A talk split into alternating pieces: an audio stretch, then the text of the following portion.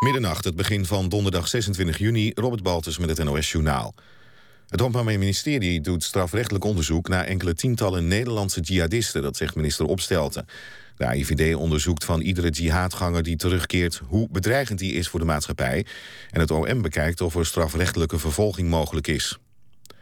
De ministers van Buitenlandse Zaken van de NAVO-lidstaten hebben de opzet voor een nieuwe missie in Afghanistan goedgekeurd.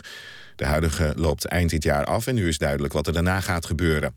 De nieuwe missie, Resolute Support, gaat twee jaar duren en is bedoeld om Afghaanse politiemensen en militairen te trainen. Zo'n 12.000 NAVO-militairen worden ingezet. Nederland doet misschien ook mee. Libiërs zijn massaal weggebleven bij de parlementsverkiezingen van vandaag. Van de anderhalf miljoen geregistreerde kiezers kwamen er maar 400.000 opdagen, zeggen de autoriteiten. De verkiezingen werden gehouden na geruchten over een dreigende coup.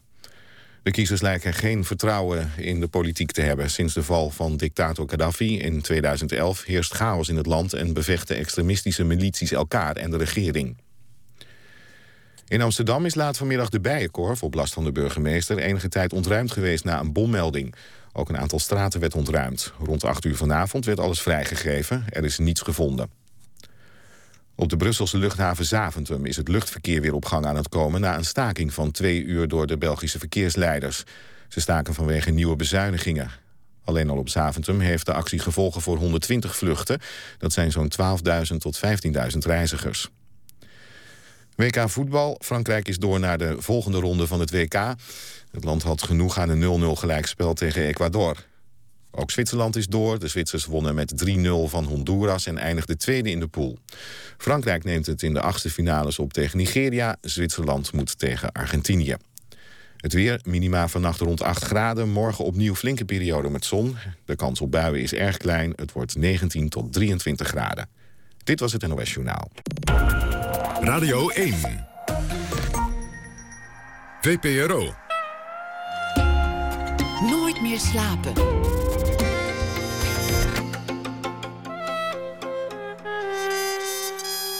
Met Pieter van der Wielen. Goedenacht. Dat je van weinig toch iets kunt maken of juist iets kan maken.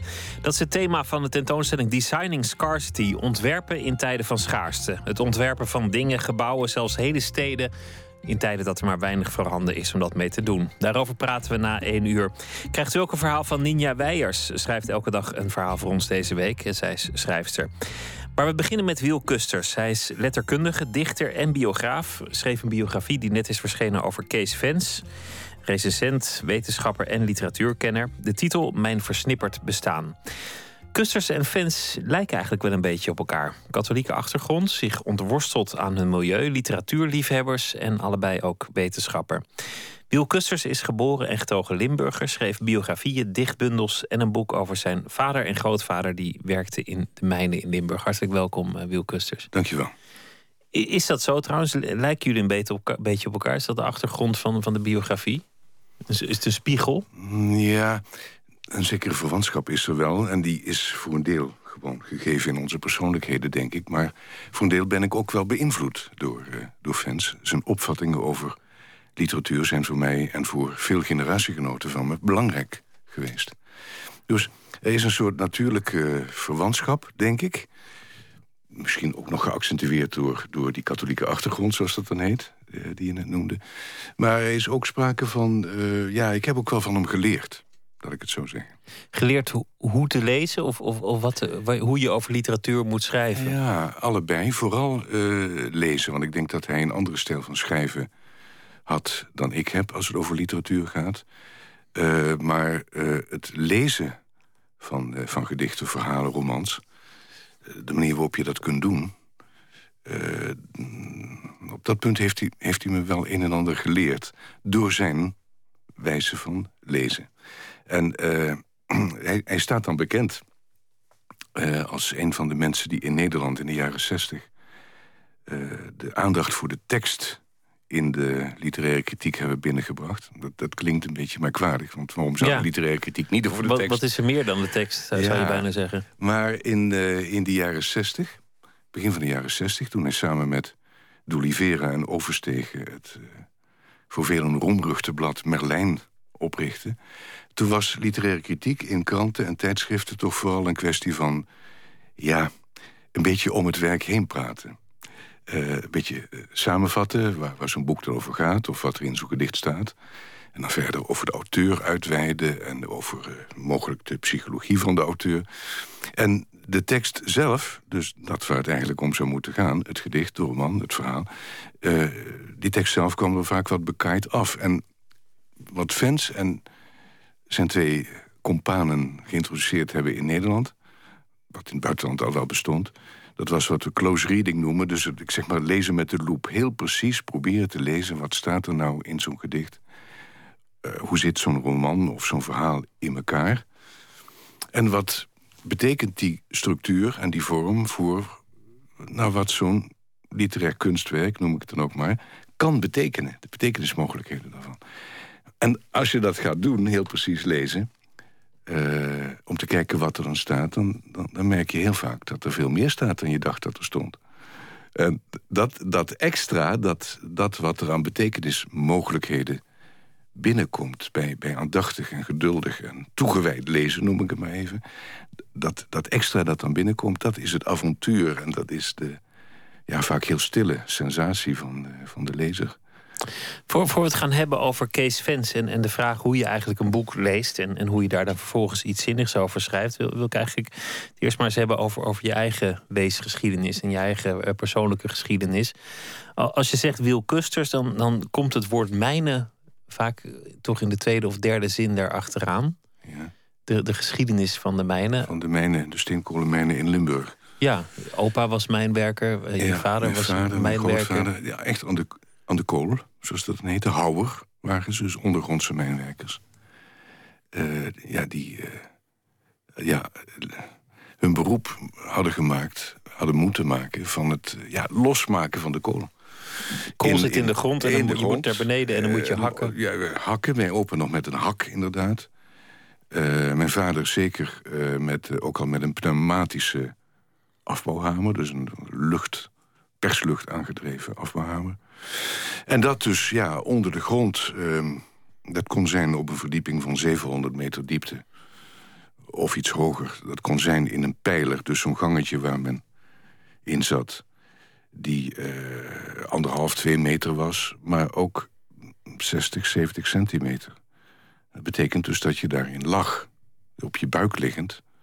met, met die afbouwhamer voor je je, je de steenkolenwand, want dat is het dan eigenlijk, inwerken. Dat losmaken, daarin vooruitkomen. En tegelijkertijd dat wat je losmaakt, die brokstukken en zo... naar achter zien te, werken, waar ze dan op een transportband uh, terechtkwamen. Er vaak water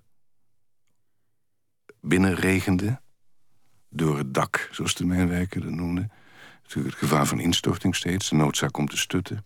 En altijd stof, overal stof. Altijd stof. Uh, er waren wel maatregelen om dat te verminderen... door, door, door water te sproeien en, uh, en, door stofmaskers te, te dragen. Maar die stofmaskers, die dus die moest opzetten... Die, ja, die droegen ook alleen maar bij weer aan de benauwenis. Van, het is daar warm, hè, want op 700 meter zit je echt op een, in een tropische warmte... 35 graden, zoiets? Ja, zoiets. Ja. Uh, en uh, zweten, benauwd. En de stofmasker ging dus ook wel vaak af. Het was soms niet te harde. En uh, dus heel veel mijnwerkers hebben silicose opgelopen. Stoflongen. En dat betekent uiteindelijk... betekende dat voor heel veel mensen, zeker voor mijn opa... die in 1952 stierf aan stoflongen, aan de gevolgen daarvan. Het betekende stikken. Er waren nauwelijks voorzieningen om dat leidend te verzachten. Dus uh, van zuurstoftoediening en zo. Herinner je eh, je opa ook als een kortademige man? Het vreemde is dat ik met mijn opa... Ik was vijf toen hij stierf.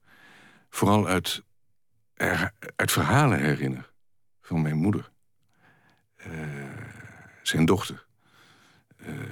mijn ouders, mijn, mijn, mijn ouders en, en ik, mijn, en mijn broer, wij woonden beneden... en de grootouders woonden boven in hetzelfde huis. En uh, ik heb me dat achteraf vaak afgevraagd... hoe het nou komt dat ik geen directe herinneringen aan hem heb... terwijl ik toch vijf was toen hij stierf.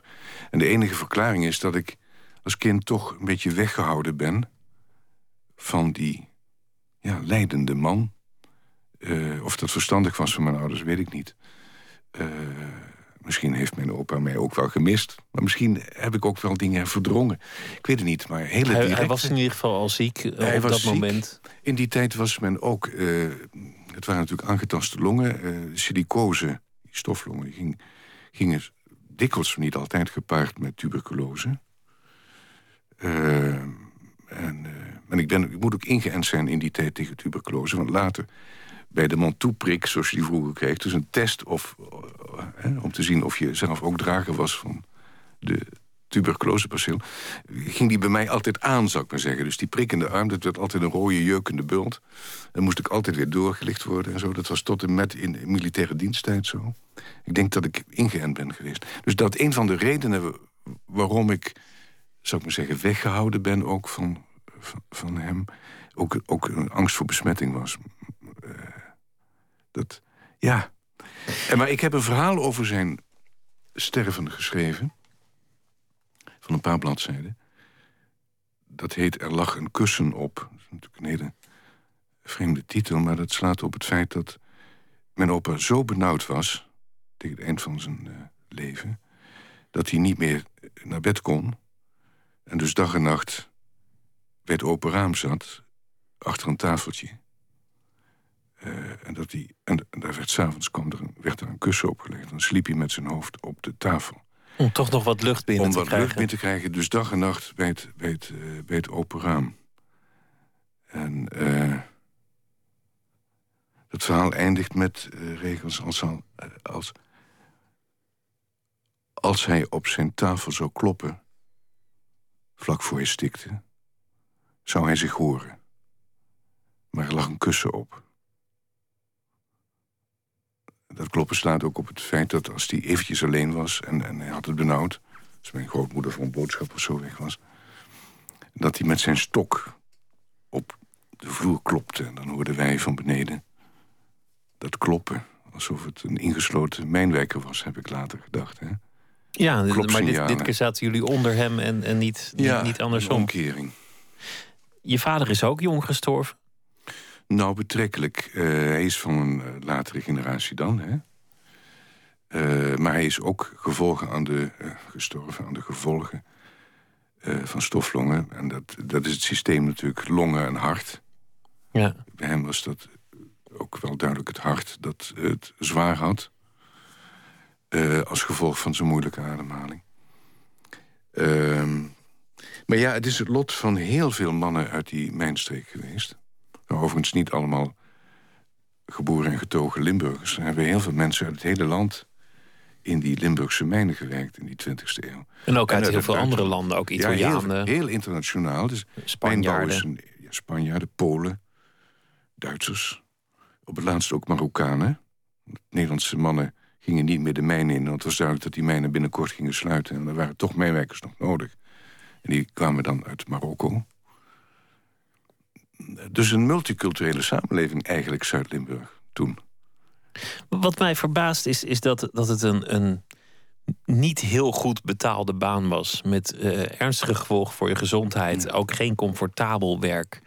Maar dat desalniettemin er altijd een soort nostalgie is. En, en niet alleen in Limburg, maar in heel veel voormalige mijnstreken... Ja. is er een soort nostalgie naar de tijd van de mijnen. Ja. En een soort woede over het sluiten ervan. Terwijl het natuurlijk gewoon verschrikkelijk werk was. Ja. Nou, dat slecht verdienen, dat was vooral voor de oorlog zo en in de crisisjaren. Toen ook met steeds minder mensen meer kolen uit de mijn moesten worden uh, gehaald. Na de oorlog werd dat stukken beter en behoorden de mijnwerkers, zeker de ondergrondse mijnwerkers met hun zware en risicovolle werk, tot de betere verdieners, zal ik maar zeggen, zeker in dat gebied. Uh, maar het was, het was inderdaad werk uh, waarbij je afzag. En een soort tropenjaren. Wonderlijk, want je zit natuurlijk ook in een soort tropen. Versteende wouden uit die... Maar goed, uh, uh, tropenjaren. Maar waar, waar mensen naar terug verlangden... eigenlijk heb ik weinig mensen gehoord in Limburg... die uh, hadden gewild dat die mijnen open bleven. die zijn er ook geweest. Maar waar men naar terug verlangde, dat was niet zozeer naar het werk zelf... maar naar wat waar ze toch vaak op gewezen hebben, oud-mijnwerkers, mijnwerkers, de kameraadschap. Dat je het samen deed. En die kameraadschap, die, die dus nodig was, ook uh, om de, de veiligheid op de een of andere manier ondergronds uh, ja, te, te, zeker. Er, waren natuurlijk ook, er was toezicht en zo, maar... Mijnwerkers waren toch sterk van elkaar afhankelijk... in de ploegen waarin ze werkten. Verschillende, verschillende functies, verschillende rangen ook. Bijna militair geordend. En uh, je moest wel op elkaar kunnen vertrouwen. Want kijk, dat mijnbedrijf is iets heel merkwaardigs. Je moet kolen uit de aarde halen... maar tegelijkertijd je werkomgeving in stand houden. Te veel kolen eruit halen, dan stort de boel in. Ja, want je moet dat dus ook weer tijdig stutten en zo. Je moet, dat is echt vakmanschap. Het waren, er was geologische kennis ook van hoog. Mijnwerkers werden vaak gezien als een soort van ja, domme krachten. Van, uh, sterk moet je zijn, maar... Uh, en niet te groot, want je moet door die gangen kunnen. Uh, maar er was ook vakkennis voor nodig. Vooral in verband met ja, wat hoor je? Wat, wat doet het dak? Wat, je moet attent zijn op instortingsgevaar, ontploffingsgevaar, binnenstromend water. En je moest op elkaar kunnen vertrouwen. Wij zitten hier nu in een studio en we doen ons werk, zal ik maar zeggen. Maar we hoeven niet tegelijkertijd deze ruimte overeind te houden. Terwijl we aan het praten zijn. Uh, en dat is natuurlijk wat, wat, wat mijnwerkers wel. Het is heel gecompliceerd eigenlijk. Wat vissers ook hadden, hebben op hun schip vaak. In, uh, ik, herinner even aan Op Hoop van Zegen van Herman Heijmans... die ook een, trouwens als pedant daarvan... een toneelstuk over mijnwerkers heeft geschreven. Mijnramp, Gluk af. Nou, op zo'n visserschip, zoals Heijermans dat ook uh, beschrijft... en laat zien op toneel daar is zo'n schip in de storm uh, en, en uh, de golven gaan huizenhoog. Ja, dan moet je ook je omgeving in stand houden. Het is niet alleen een kwestie van die vissen binnenhalen. Maar dat is die kameraadschap, het, het en die kameraadschap, ja. Dat is iets waar men nostalgisch over kon zijn. Hoe was het thuis in, in Huizen Kusters? Want jij was een, een jonge man en, en uh, je vader kwam dan thuis uit de mijnen. Dat, dat moet je nog wel hebben meegemaakt. Jazeker. Was die, was die dan al gewassen of was die nog helemaal zwart? Hoe nee, dan was die gewassen. Mijn opa die was van de generatie... dus mijn opa, die, mijn grootvader, die was van 1889. Mijn vader van 1910. De, de generatie van mijn grootvader die kwam vaak nog wel ongewassen thuis. Die moesten thuis... En, uh, ja, in de tijl. Uh, mijn, mijn de, de mijn Wilhelmina ter Winselen, bij Kerkrade behoorde, net als de andere staatsmijnen, wel tot wel moderne mijnen. En mijn vader werkte daar dus vanaf uh, uh, het midden van de jaren dertig. En daar waren toen wel al, ik ben ook nog wel van geprofiteerd, maar waslokalen en zo.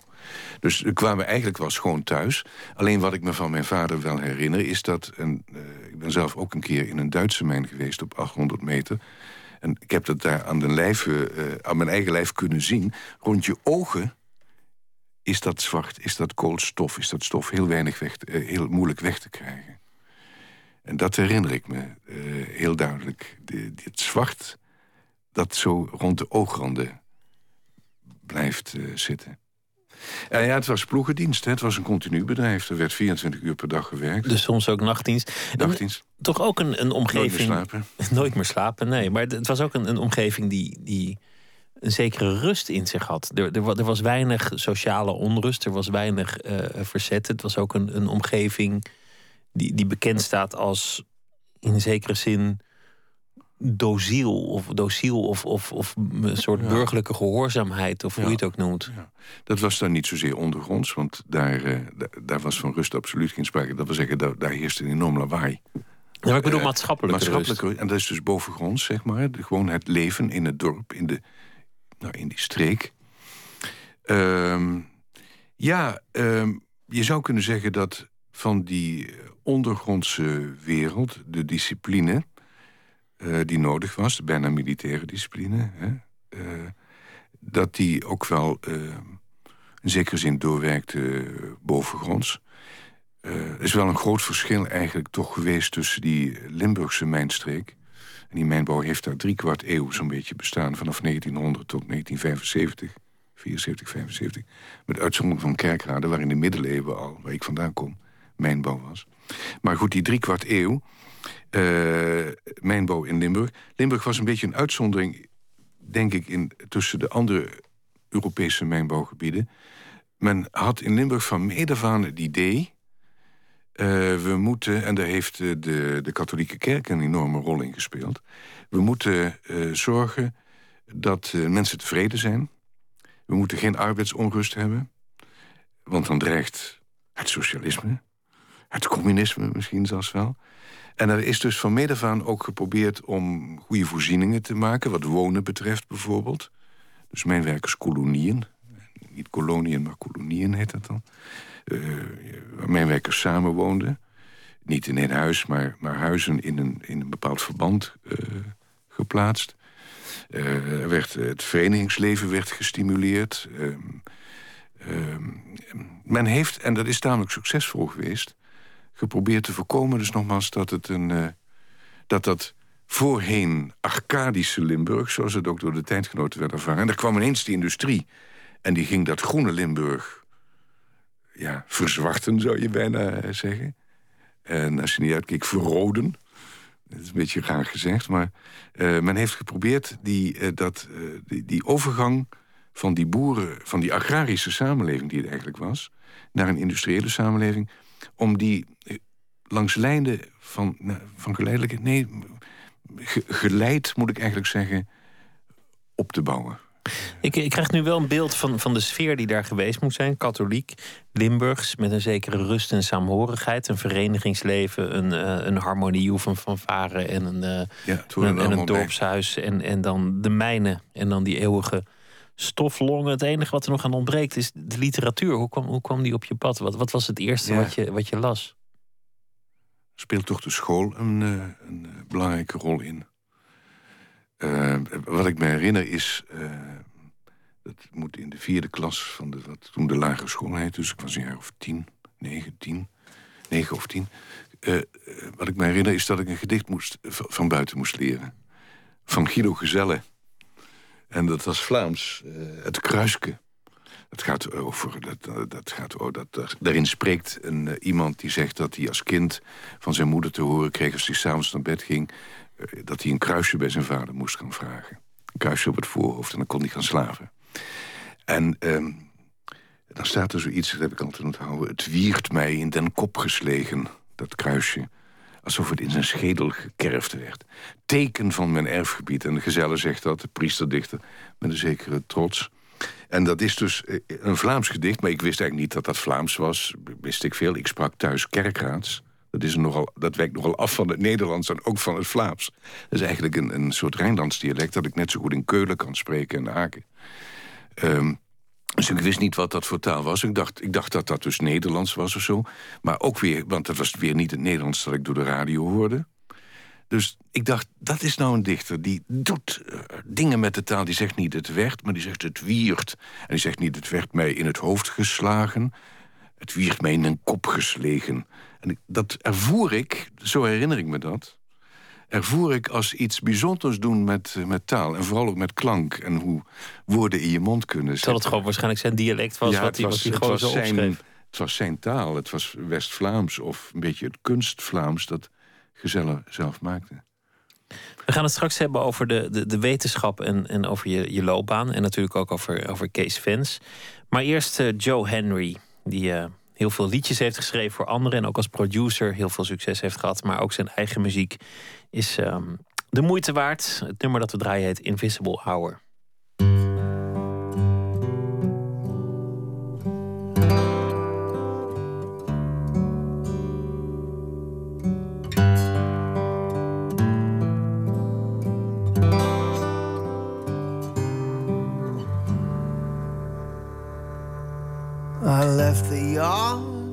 Came back in.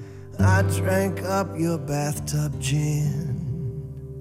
And though I lived, it left me weak.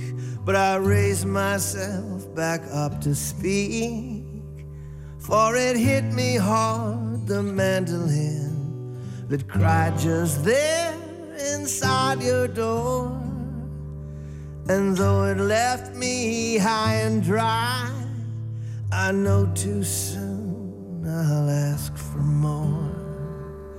Oh, I've come back to plead and ask to forgive us both all in advance.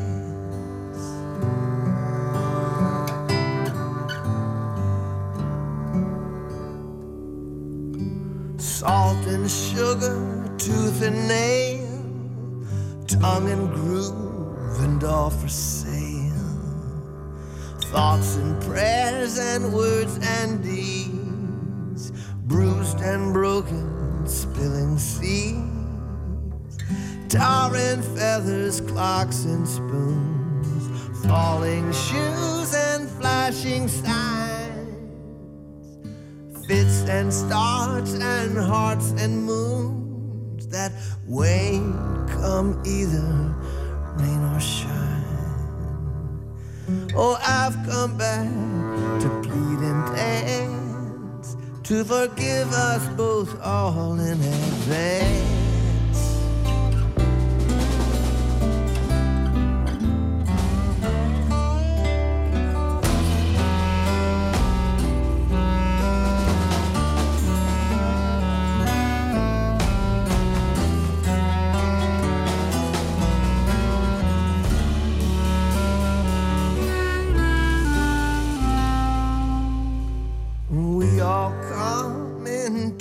this world, scared and bare and blue and curled.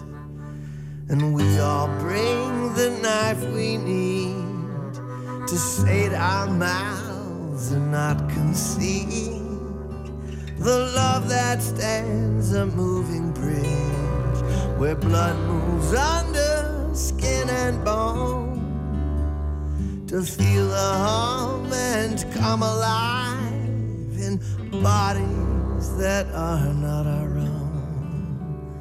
Oh, I've come back to plead and dance to forgive us both all in advance.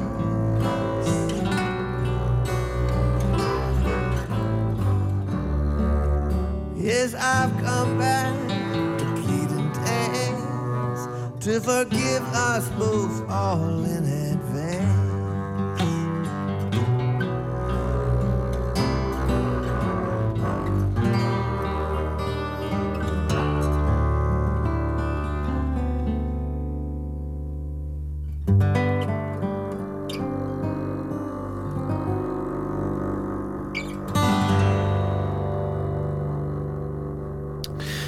Joe Henry, Invisible Hour. U luistert naar Nooit meer slapen. In gesprek met Wiel Kusters over de biografie die hij heeft geschreven over uh, criticus en taalwetenschapper Kees Vens. We hadden het net over uh, je eigen jeugd. Uh, en daar heb je aan ontworsteld. Professor geworden, maar geboren als, als kind van een mijnwerkersfamilie. Was ook, ook wel iets van jouw generatie. Dat was de generatie die, die de afkomst achter zich kon laten, naar de universiteit ging en naar de stad. democratisering van het onderwijs, daar ben ik toch mede een product van. Ja, dan moet je natuurlijk nog wel zelf het nodige doen, zeg ik erbij. Maar er was in mijn familie nog nooit iemand geweest... en bijna in het dorp niet iemand geweest... die naar een universiteit ging. En dat kon. En ik weet nog wel... ik ging in 68, ik moest eerst nog onder militaire dienst... en ik ging in 68 naar uh, Nijmegen om Nederlands te studeren... En uh, daar brak kort erop ook de revolutie uit, zal ik maar zeggen. 68, 69, studentenrevolte. En toen was er een uh, hoogleraar van de rechtenfaculteit, van de Grinten. Als ik me niet vergis, die had een column in de Telegraaf. En die schreef daarin dat al die toestanden aan de universiteiten... waar hij zich vreselijk aan ergerde, was een schande dat studenten medebeslissingsrecht wilden hebben over programma's en zo.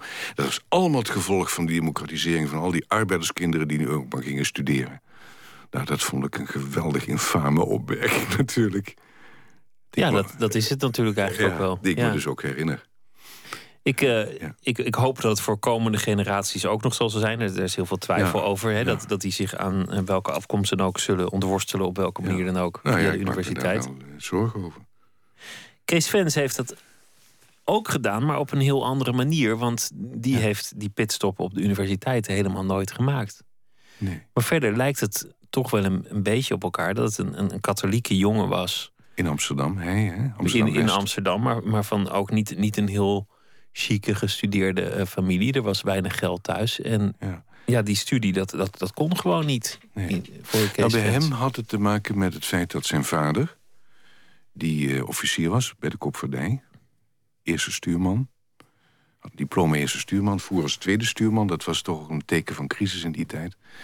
Uh, hij is, uh, die, die, vader is in 1939, vlak voor de, het uitbreken van de Tweede Wereldoorlog... met de inval in Polen, is, is die gestorven aan uh, de gevolgen van tuberculose. En toen was Kees negen jaar. En toen was daar dus die moeder met twee kinderen. En er was na een jaar of zo dat, de, dat er nog betaald werd door de werkgever... door de KSNM, Koninklijke Nederlandse Stoomvaartmaatschappij. Daar was geen geld meer. Dus men was aangewezen op eh, de voorzieningen van de gemeente... en op liefdadigheid van de zijde van de kerk. Eh, vier broden in de week of zo. En wat geld van de gemeente. Maar hij had een helder verstand en hij ging studeren. Hij kon gaan studeren. Hij ging naar het Ignatius College in Amsterdam. Uh, en daar, uh, daar heeft hij gymnasium Alpha gedaan. Daarna wilde hij heel graag verder studeren. Uh, hij, hij, had, hij had eerst overwogen om in te treden in een klooster. Had een contemplatieve geest, zal ik maar zeggen. Maar hij was vooral ook historisch geïnteresseerd. En ook in uh, klassieke talen. Ze wilde geschiedenis of klassieke talen uiteindelijk gaan studeren. Uh, maar dat mocht niet. Dus in, de, in, de, in, het, uh, in het dossier van de familie Fens... uit de Chasséstraat in Amsterdam... heb ik kunnen opmaken dat... het heeft hij zelf ook wel eens verteld trouwens... maar ik kon het opmaken met... met feitelijk uh, gegevens erbij over wat zo'n familie dan binnenkreeg van die gemeente. Heel weinig. Maar nu uh, las ik daar dus, moest er gewerkt gaan worden. Dus Kees moest een baan zoeken. Toen werd hij kantoorbediende, ben ik trouwens ook geweest. Uh, bij, een, bij het, door de Jezuïeten, die ook het Ignatiuscollege leiden... opgerichte weekblad De Linie, katholiek weekblad. Daar heeft hij een aantal jaren op de administratie gewerkt... als redactieassistent. En uh, in 1956 krijgt hij daar een kans om te gaan schrijven. Door een toeval. Doordat iemand die uh, uh, een toneelbespreking zou maken uitviel. Die was ziek of zo. En er werd gevraagd, Kees, wil jij dat doen? En toen heeft hij zijn eerste stuk geschreven. En toen heeft men zijn talent gezien daar. En toen is hij steeds meer gaan schrijven. Hij kreeg ruim baan. niet alleen literaire kritieken... Maar ook columns, vaak al heel geestige columns. Uh, en reportages, bijvoorbeeld over uh, de eerste tap to Delft... of over de TT-races in Assen... of over een openluchtvoorstelling ergens in, uh, van een Shakespeare-stuk... ergens in Drenthe. Of hij ging een nacht mee met de politiewagen door Amsterdam... en schreef dan een stuk over hoe het was met zo'n met zo'n politiewagen. Het was iets nieuws toen. Maar... op patrouille. En zo begon en zijn... zo begint zijn schrijven eigenlijk, ja. Zijn journalistieke carrière, maar die, die academische carrière die hij nooit heeft gehad... en ja. die, die blijft toch altijd aan hem knagen in een soort ja. onzekerheid. Ja. Blijft toch, hij, blijft toch, want, want wat uit zijn stukken opvalt, als je het nu terugleest... is dat, dat hij eigenlijk een heel absoluut, bijna heilig beeld heeft van de universiteit. Ja, hoog, hij, is, hij heeft een heel hoog beeld van de universiteit... Terwijl als je er ooit geweest bent, denk je, nou ja, Paul, het valt allemaal mee. Ja. Nee, maar hij kon dat heel moeilijk uh, relativeren en anders zien. Ja, een universiteit. Hij had in de avonduren een MO-akte Nederlands gehaald. MOA, dat was een onderwijsakte waarmee je officieel in de lagere klasse van het middelbaar onderwijs les kon geven. Dat was wat hij verder nog gestudeerd had na zijn uh, gymnasiumdiploma. En hij las natuurlijk. Hij las, hij las, hij las. Hij vond dat hij niet genoeg kon weten. In die zin had hij ook trekken van een autodidact. Maar goed, toen hij in 1982 werd hem gevraagd... of hij wilde solliciteren, of hij hoogleraar wilde worden in Nijmegen... in de moderne Nederlandse letterkunde. En dat is hij geworden. Voor hij zijn officiële brief schreef... wilde hij wel eerst zeker weten of de mensen die daar werkten...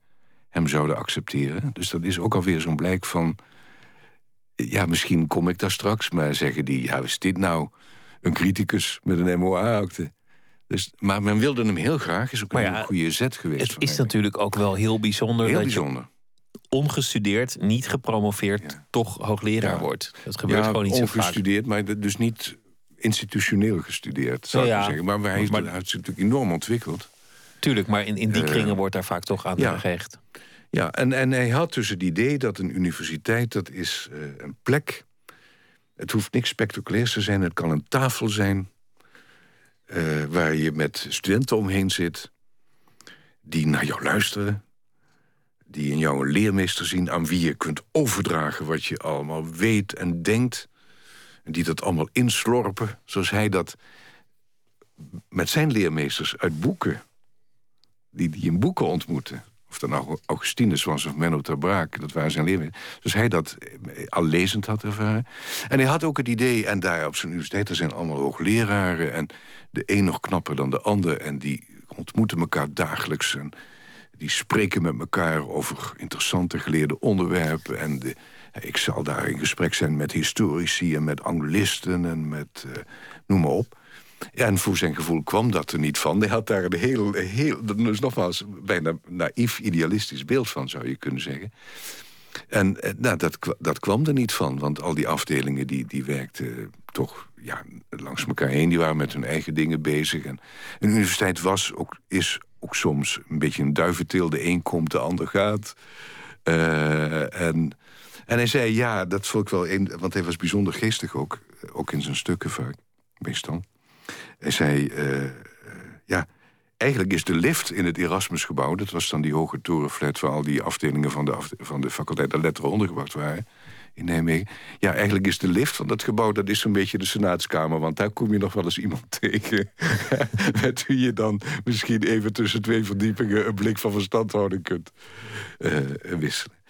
Uh, ja, en ook studenten vielen hem dus in zekere zin tegen... maar je had ook weer met ze te doen. Ze wisten niet genoeg. En, en hij wilde ze natuurlijk veel bijbrengen... maar dan vond hij ook weer dat sommige studenten...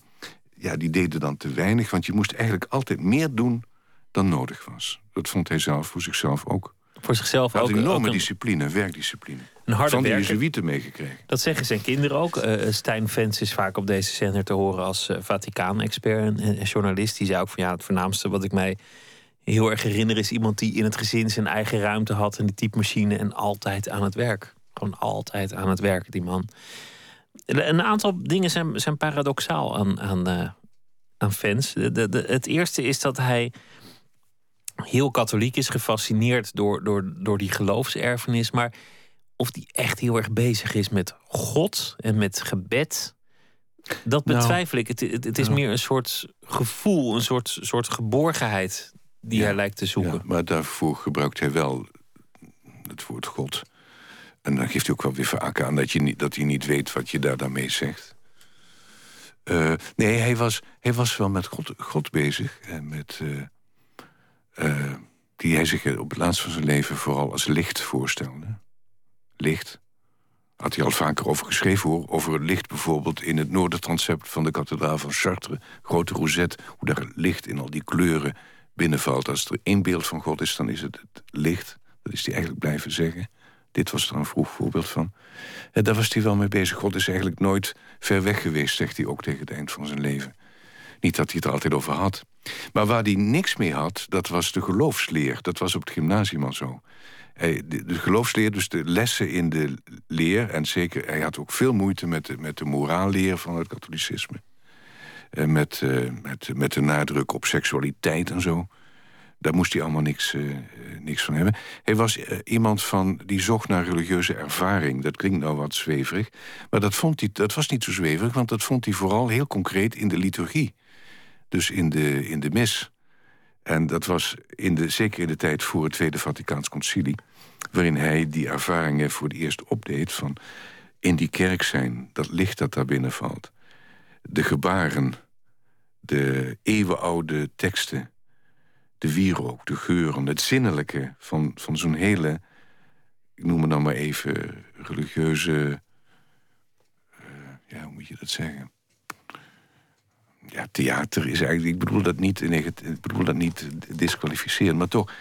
Dat was wat hem enorm boeide. En vooral ook de teksten en het idee dat, dat die liturgie... dus Latijnse liturgie...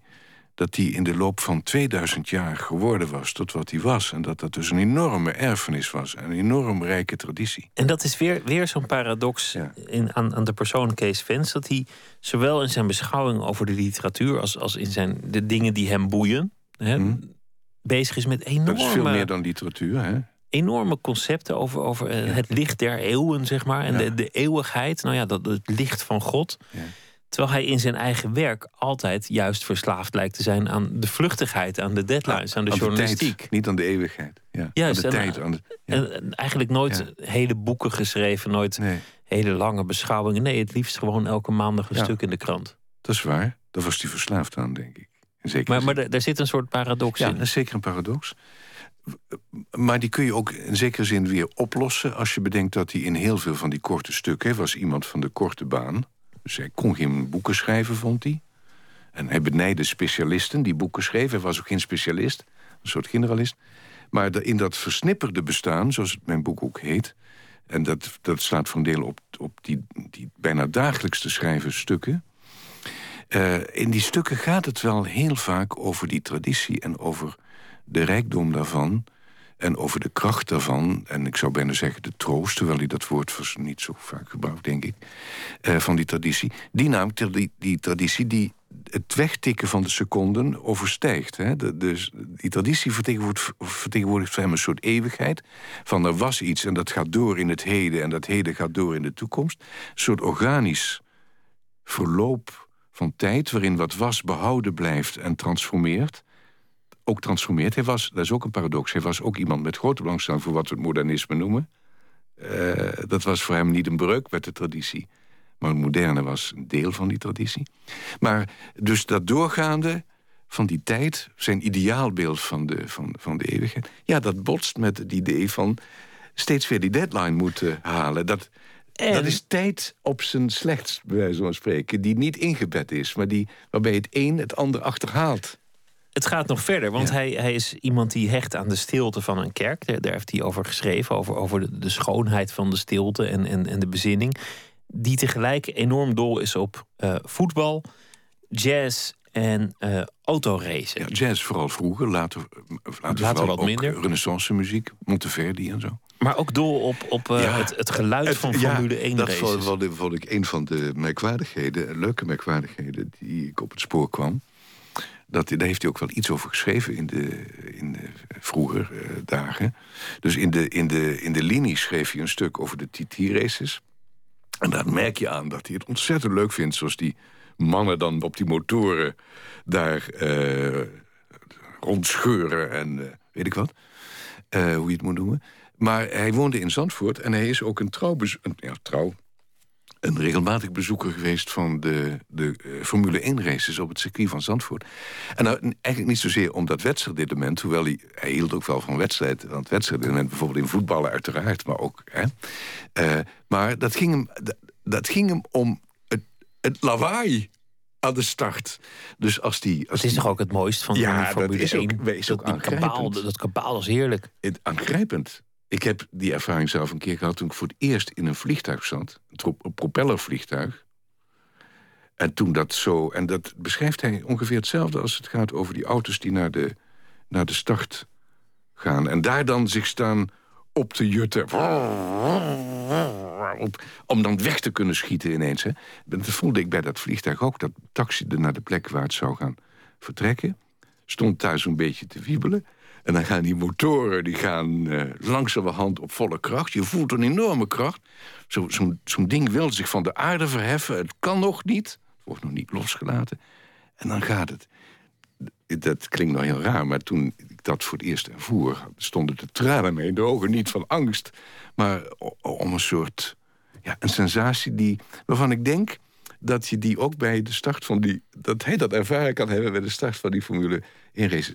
En dan is hij tegelijkertijd de man die een bloemlezing heeft samengesteld... bijvoorbeeld van gedichten over het thema stilte, de stilte. En een, en een eh, en- liefhebber van Monteverdi. En hij heeft ook iets geschreven over de, de, dat Stilte en wit is heel belangrijk voor hem, ja. En dik die- advocaat heeft hij, heeft hij ook nog. eh, Oh, hij, schreef, hij heeft ontzettend leuke sportcolumns geschreven voor de Volkskrant. Is ooit ook een boekje gemaakt, een kleine selectie maar, jammer genoeg. Waarom ik niet tennis, de zaakjes, en ook niet hockey. Maar hij heeft heel veel sportcolumns geschreven en die zijn zo geestig dikwijls. Ik ben helemaal geen liefhebber, speciale liefhebber van sport. Eh, ik kijk nu naar het eh, voetballen en zo. Zo zijn er meer mensen eh, die niet echt van sport houden. Maar, Geeft niet, maar, hoor. Maar, Nee. nee. zeker. Maar de columns van fans over sport... daar kan ik enorm van genieten. Dat zijn, die zijn natuurlijk nu langzamerhand 10, 20, 30 jaar oud of zo. Maar geweldig. Ik heb, ik heb even, als je dat wil, een citaat over Van Gaal uit een van die... Uh... Oh, Van Gaal, nou dat is helemaal actueel. ja, want... Uh, wie noemde hij net? Uh, ja, nee, maar ik wil Van Gaal. Laat, laat, hij, laat hij advocaat maar zitten. schreef hij, ik citeer dat in het uh, boek... en dan is Van Gaal is op dat moment trainer van Ajax. Dan staat er... Dat verschrikkelijke schrijven van Van Gaal langs de lijn. Van Gaal wil het intellectueel doen. Hij is niet zomaar een trainer, hij is meer een voetbaldoctorandus die onder de wedstrijd aan zijn proefschrift werkt. Ja, ik vind dat wel geestig. Ik weet niet of hij dat nu nog doet. Of die nee, dat doet hij nu volgens mij niet meer. maar ik heb hem nog niet uh, daarom zeg ik ook, dat gaat over zijn tijd als trainer bij Ajax. Dat hij nog notities maakt. Uh, dat natuurlijk notities dat te maken. Dit zie je hem nu niet doen, inderdaad. Nou, hebben die aantekeningen tot nu toe toch nog iets uh, geholpen. We gaan nog een keer luisteren naar um, muziek. Michelle de Gociello samen met Doyle Bramhall. En het nummer heet Tom.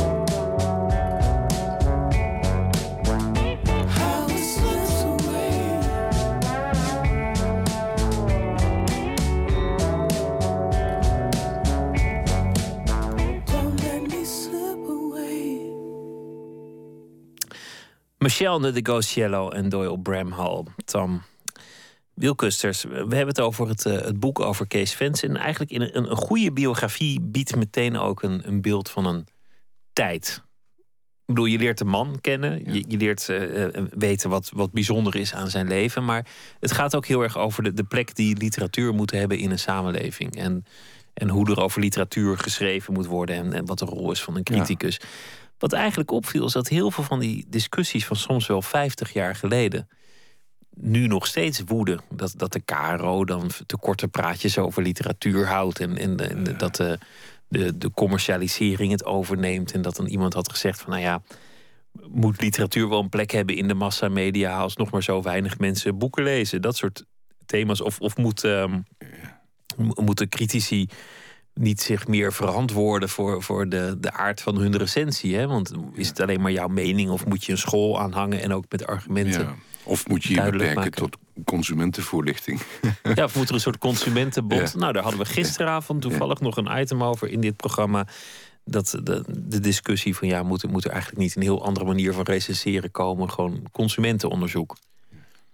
Nou, daar zou, daar, daar zou Kees Vens van stijgeren, van die uh, gedachte. Van het consumentenonderzoek, In die zin, is hij wel uh, een uh, klassieke criticus geweest... in een tijd waarin literatuur iets anders was, in zekere zin, dan nu. een, een hogere, status, hogere status had, zal ik maar zeggen. Maar ook in een tijd waarin dat veranderde. En waarin, laten we zeggen, de de, de schrijver als iemand als een vertegenwoordiger van een zekere geestesadel, zal ik maar zeggen, tot een producent van teksten werd die door een uitgever op de markt werden gebracht. Uh, en uh, liefst zo snel mogelijk in zo groot mogelijke getalen verkocht uh, moesten worden, die werken. dat, dat is in zijn leven en in zijn, tijdens zijn werken als criticus veranderd. En daar heeft hij het heel erg moeilijk mee gehad. Dus de, hij was voor de democratisering van het boek. Hij vond dat veel mensen in de gelegenheid moesten zijn... kennis te maken met, met goede literatuur. Maar hij was dus voor de democratisering van het boek... maar tegen de commercialisering ervan. Ja, en dat is een hele lastige... dat is een spagaat eigenlijk. Want die democratisering, ja, ja die, die, die, is er ook op gericht... dat er grotere aantallen uh, uh, gelezen... Uh, gaan worden. En dus ook geproduceerd moeten worden. En ook verkocht uh, uh, moeten worden. En wat Kees Vent zag gebeuren was dat uitgevers langzamerhand... Nou, laat ik zo zeggen, dat de criticus langzamerhand een buitenstaander werd. Dat uh, uitgevers het heft in eigen hand namen. De omloopsnelheid van de boeken ging enorm omhoog. boeken moesten, moesten snel verkocht worden in grote stapels naast de kassa. Want als er al een tijdje een boek dat lag, dat leefde... en een boek dat stond, zei fans...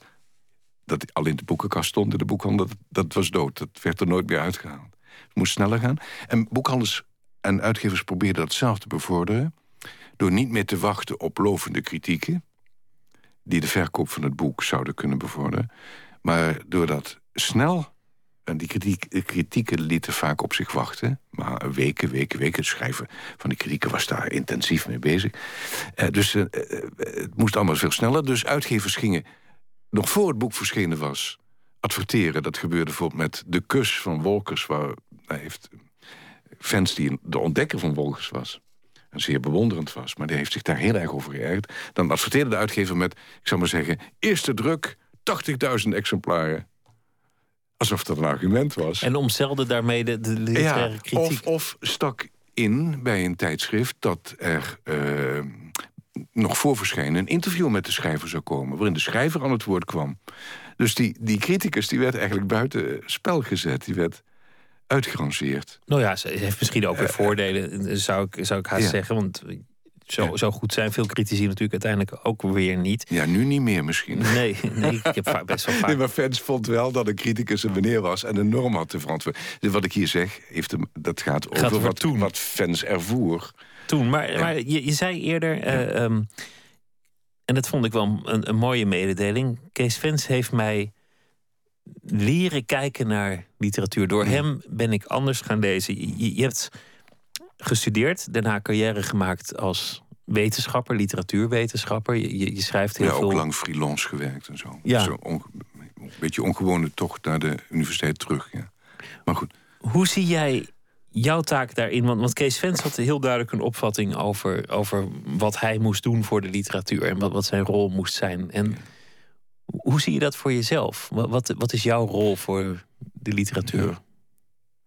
Nou, ik heb ook kritieken geschreven, literaire kritieken... in het cultureel supplement van NRC Handelsblad. Later een tijdje in de Volkskrant, maar dat is allemaal weer geruime tijd geleden. En dat was toch in de tijd dat je als criticus ook wel wat ruimte kreeg... om, nou ja, niet alleen iets aanprijzends of iets afbrekends uh, te zeggen in een klein stukje. Maar... Niet, niet vijf sterretjes of vier sterretjes. Nee, die, kwamen er helemaal niet aan te pas. Dus wat je deed, wat ik nog kon doen, of wat een criticus toen nog kon doen... was van een interessant boek laten zien waarom dat zo interessant was. Uh, je hoefde bijna daarna niet meer te zeggen dat het zo goed was... maar je, je, je, je probeerde te schrijven over een boek op een zodanige manier dat mensen daar zin in kregen om dat te, te lezen. Als een koppeldame. Ja, een koppeldame. Ja, dat je, dat je mensen koppelt aan, een, oh, iets wat ze lief ja, kunnen nou hebben. Ja, een, een, een bemiddelaar noem ik het. Ja, postillon d'amour. Ja. ja. Um, uh, ja, dat, uh, dat heb ik zelf nog wel kunnen doen. Uh, er worden nog steeds wel uitvoerige stukken over literatuur geschreven, maar, maar steeds minder. En dan vooral natuurlijk in de literaire tijdschriften, die ook weer een deel van hun publiek en van hun abonnees hebben verloren. Dus het is wel zo, denk ik, dat er nog maar weinig ruimte in de media is om rustig, uitgebreid, met oog voor detail enzovoort, over, ja, over gedichten, over romans en verhalen te schrijven. En, en dat is volgens mij uiteindelijk waar ook die fascinatie voor Kees Vens in zit. Maar dat, dat is natuurlijk als je op een bepaald niveau over literatuur nadenkt en erover praat en, en, en schrijft. Dan, is het een geweldig avontuur. Is natuurlijk een geweldig avontuur. Maar dan, wat je uiteindelijk wil, is een geestverwant vinden. Iemand met wie je op dat niveau van gedachten kunt wisselen. Ja, dat zoeken lezers denk ik nog steeds wel. Erkenning van, uh, van een wereld uh, in een boek of zo. Terwijl literatuur natuurlijk ook heel goed kan dienen, als je dat woord wil gebruiken, om je andere wereldbeelden en andere ideeën voor te schotelen. En je daar over te laten verbazen. Dat vind ik niet de minste rol van literatuur. Dus ik vind herkenning eigenlijk, dat is heel natuurlijk dat je die zoekt. Maar eigenlijk is literatuur iets wat, wat je de ogen zou moeten openen... wat je tot verwondering zou moeten brengen. Geldt trouwens voor alle kunsten, in mijn ogen. Hè? Maar ik bedoelde in de erkenning vooral dat, dat jij in Kees Vens iemand herkent... als een soort geestverwantschap is het bijna. Een, een, soort, een soort medeminnaar van de literatuur. Ja, hoewel we ook wel verschillende persoonlijkheden zijn, hoor. Ja? En hij was, hij was uh, enorm veelzijdig. Ik, uh, dus ik noemde dat. Hè. Ik, heb, ik heb nooit over sport geschreven. En zeker. Uh, en ook niet zulke satirische, fraaie stukken als hij.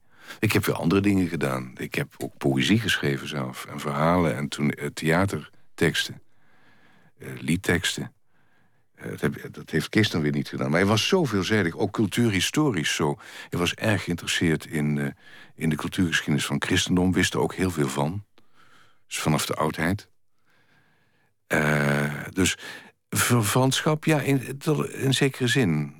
Maar ik denk toch dat we nogal verschillende mensen zijn. Hij kon ook heel boos worden, hè? Ja, kan ik ook wel eens. Maar... Ja? Ja, ja wie niet uiteindelijk. Ja, wie niet, hè? Nee, maar hij kon wel inderdaad heel boos worden.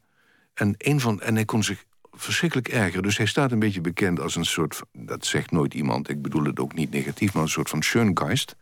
Contemplatief en zo, en de, hogere waarden, de literatuur en zo. Maar zodra mensen in gezelschap... Uh, moeilijk gingen doen, gewichtig gingen doen... deftig gingen doen over literatuur en zo, over poëzie...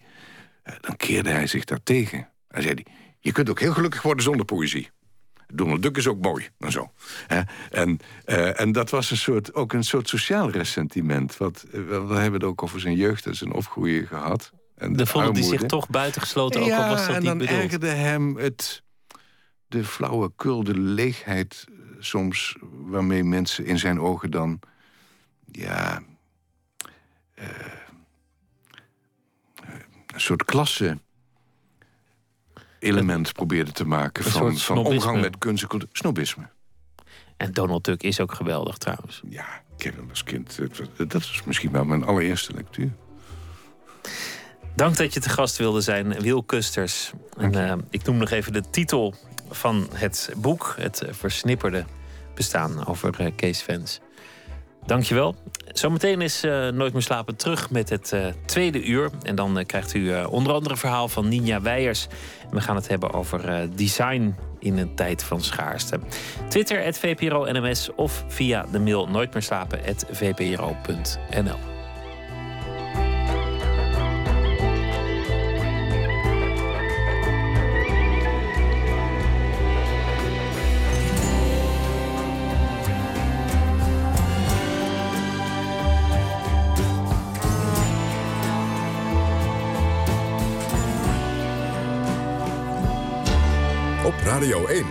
Nieuws van alle kanten.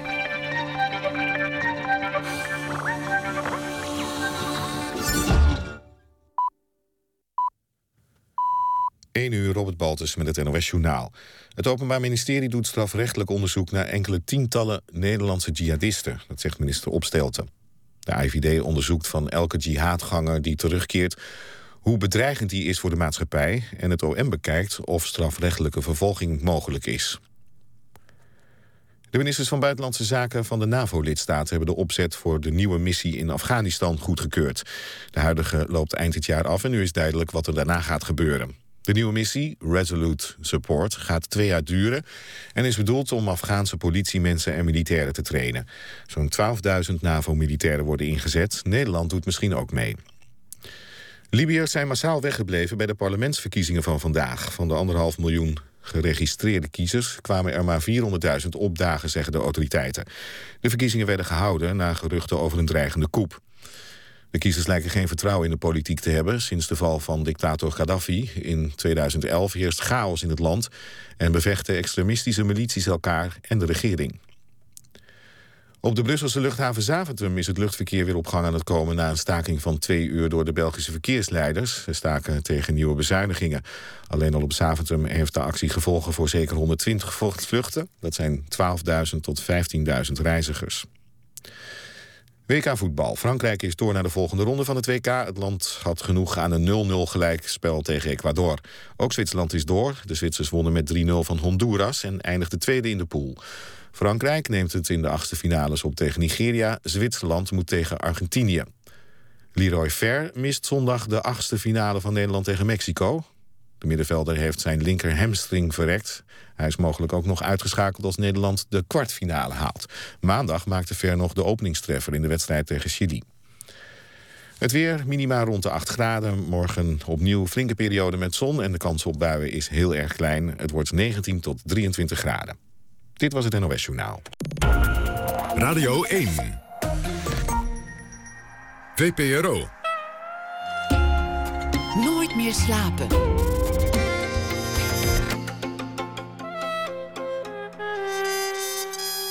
met Pieter van der Wielen.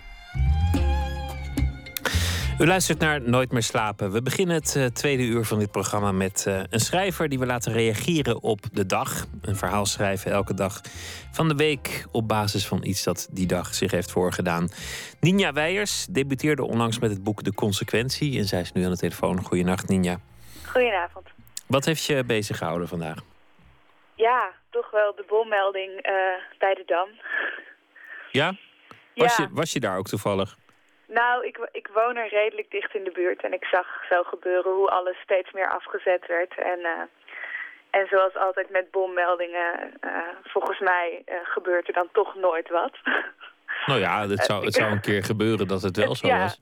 Ja, ja, ik kon, kon, me nauwelijks voorstellen. En toen dacht ik ineens, ja, stel je voor dat ineens die bijenkorf helemaal uit elkaar ploft. Dat verwacht volgens mij echt niemand.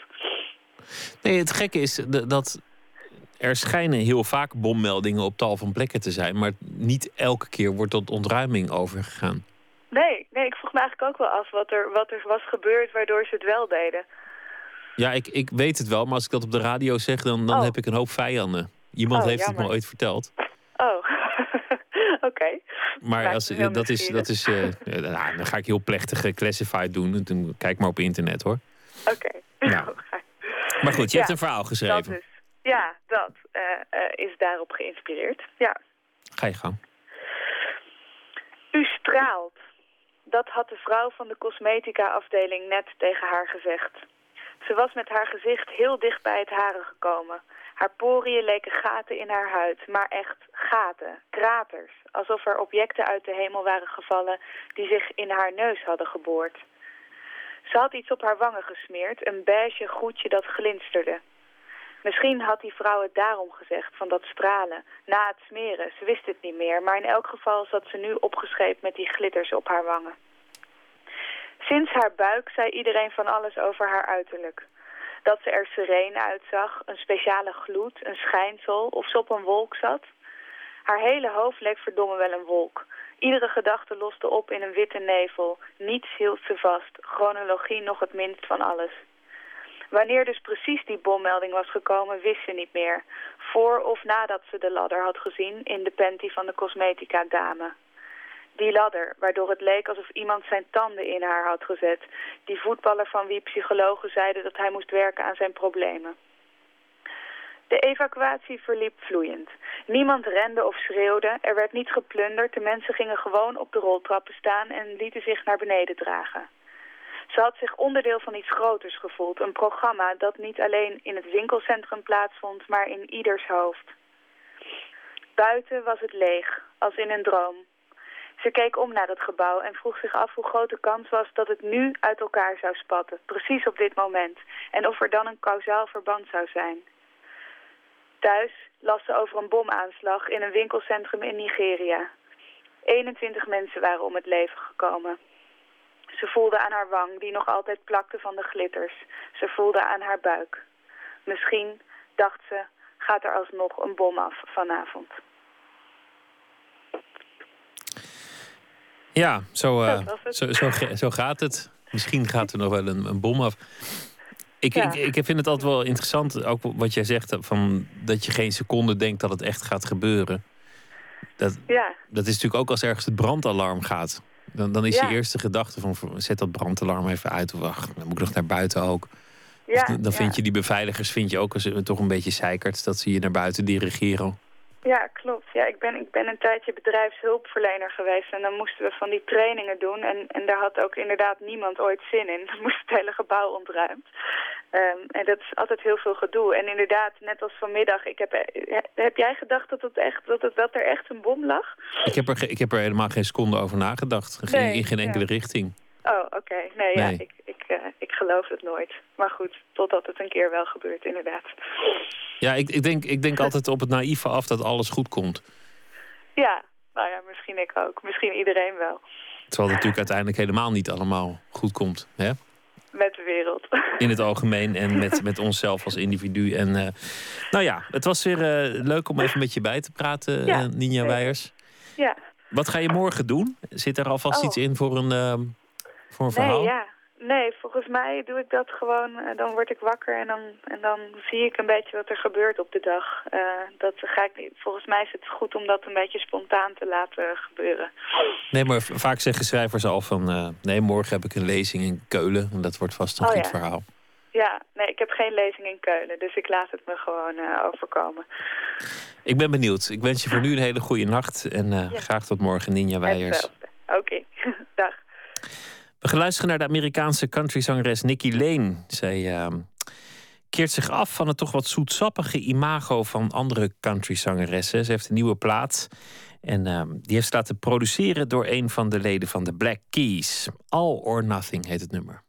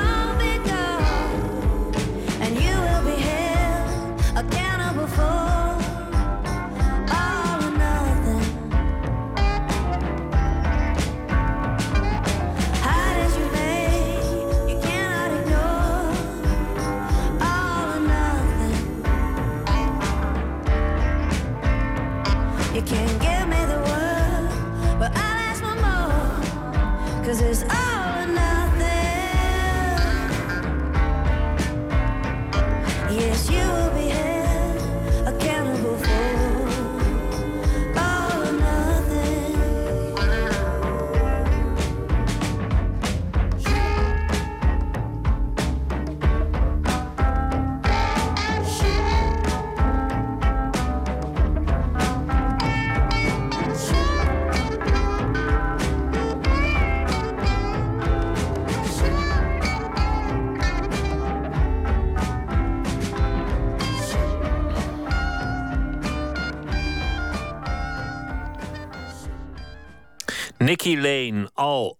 Nothing heet de lid van haar nieuwe album.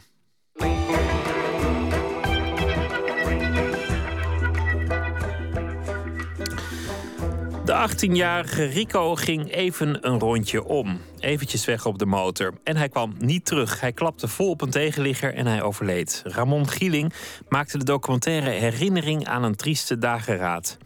Niet een portret van de jongen, maar van de verschillende gezichten van rouw. Een bijdrage van Floortje Smit. Op een dag reed Ramon Gieling over een verlaten weg ergens in Noord-Holland.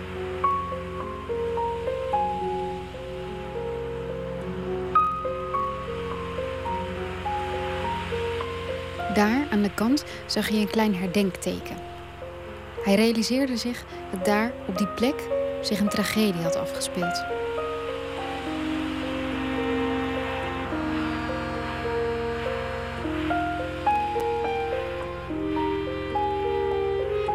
Ik reed door met de auto en omdat ik filmmaker ben, ben ik altijd gefixeerd of gefocust op ideeën of onderwerpen. En toen dacht ik letterlijk, wat als ik nu omdraai en um, inzoom, om het zo maar te zeggen, op dat, op, dat, op dat monument of dat altaar. En probeer erachter te kijken, res, respectievelijk naar het verhaal erachter te kijken. En, en dus op zoek moet gaan naar de betrokkenen. Zo, zo, dat was de vonk, om het zo maar te zeggen. De, de, ja, de vonk waarmee het idee uh, gestalte kreeg.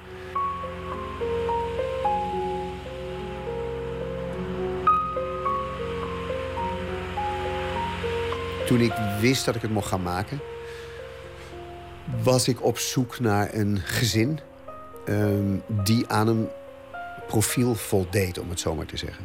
Dus ik wilde um, ik wilde een gezin wat niet verbitterd was geraakt door de tragedie die zich in hun midden um, heeft afgespeeld of had afgespeeld. Of zo, als ik het in, in mijn script verwoordde, die de hel in waren geslingerd nadat zich zoiets zo uh, voltrok.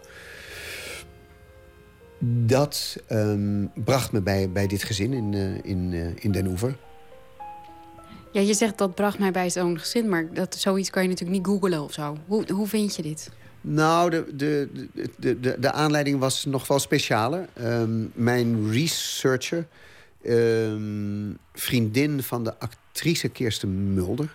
die heel vroeger alweer uh, 14, 15 jaar geleden in Westenwind speelde... en daar geloof ik een grote hoofdrol had. Toen mijn researcher aan haar vriendin Kirsten Mulder vertelde... dat ze met mij een film ging maken... naar aanleiding van zo'n anoniem altaar langs de weg...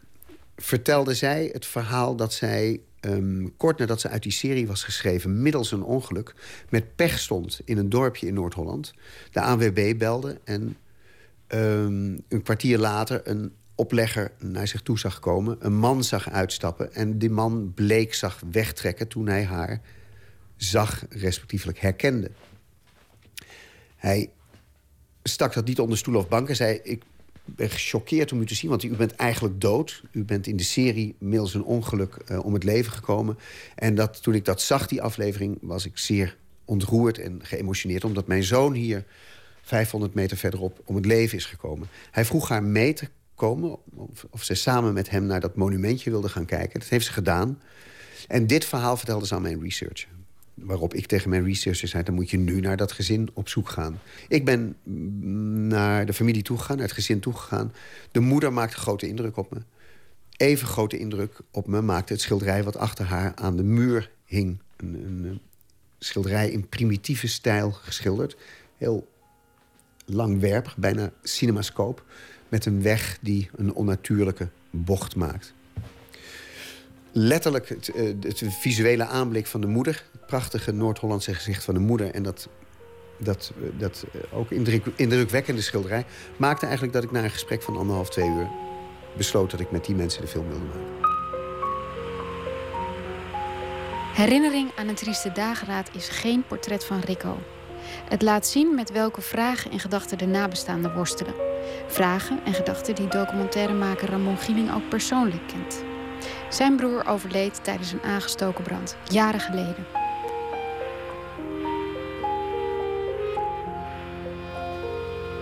In mijn geval is dat toen... Ik was vrij jong, ik was een jaar of 16. Dus dat is een hele een hele... Ik zoek naar een woord waar, ik nu even niet op... Een hele woelige leeftijd, laten we het, daar, laten we het daarop houden. Waarin er nog van alles natuurlijk in, in een hoofd gebeurt... van iemand die in de puberteit is.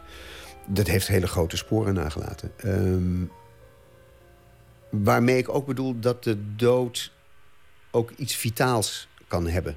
Wat dus niet alleen maar een einde van iets is... maar ook een, eh, een, een, iets, wat, iets wat voeding geeft aan een leven. En dat was natuurlijk ook een bizarre tegenstrijdigheid... die ik in de film aanstipte. Of het verlies van een van je meest dierbare... of dat nou je geliefde of een broer of een zus is... in de loop van de tijd ook een verdieping van je leven betekent.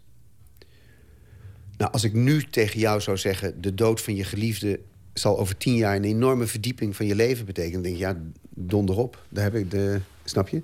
Maar dat is natuurlijk een, een ja, een, eh, een, eh, een onleefbare paradox eigenlijk, zou je kunnen zeggen. Die niettemin um, bestaansrecht heeft. Um, en, of opeist, misschien wel, is een beter woord. Ik kan me bijvoorbeeld wel weer voorstellen dat... Uh, dat je deze film alleen maar hebt kunnen maken doordat je dit soort dingen ook al weet uit eigen ervaring?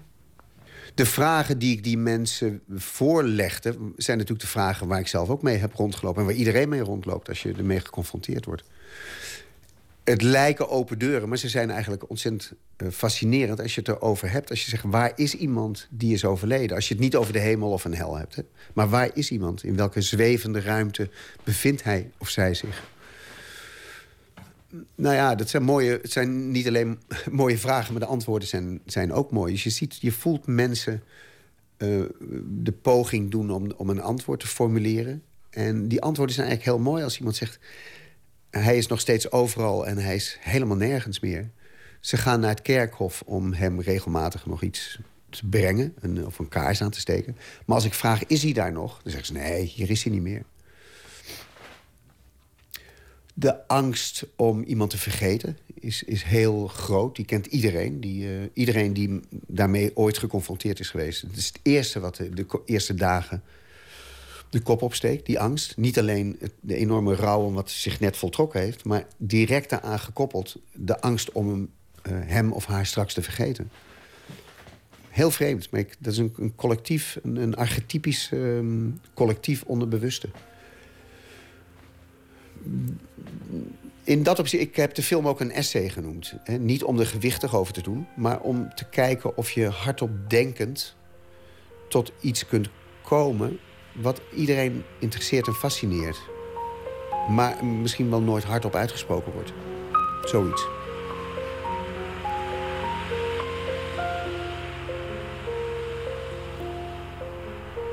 De stijl van de documentaire is heel uitgesproken.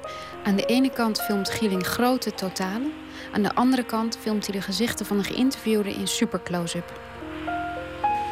Dat klinkt nu misschien al te formalistisch, maar die close-ups waren natuurlijk. Uh, was natuurlijk een deel van de opzet om bij die mensen naar binnen te kijken. Letterlijk bij die mensen naar binnen. Het is alsof je bijna via hun ogen naar binnen kijkt. Um, en naar de verwarring in hun hoofden kijkt op een vraag van mij bijvoorbeeld. En ook de hele mooie en ontroerende poging van hun om, om, dat te, om, om het te formuleren. Om te formuleren wat... Ja, wat er... Kijk, de, de rouw is een... Dat interesseerde me, dat rouw een vorm van ziekte is. Een vorm van ziek zijn, van koorts, van uh, geïsoleerd zijn. Mensen, willen ook niet, mensen weten niet wat ze moeten zeggen tegen mensen die in de rouw zijn. Is een heel bekend, ja, morgen moet ik naar een begrafenis. Ik weet niet wat ik moet zeggen. Um, die staat wilde ik ook eigenlijk vastleggen. Die bijna die koortsige staat.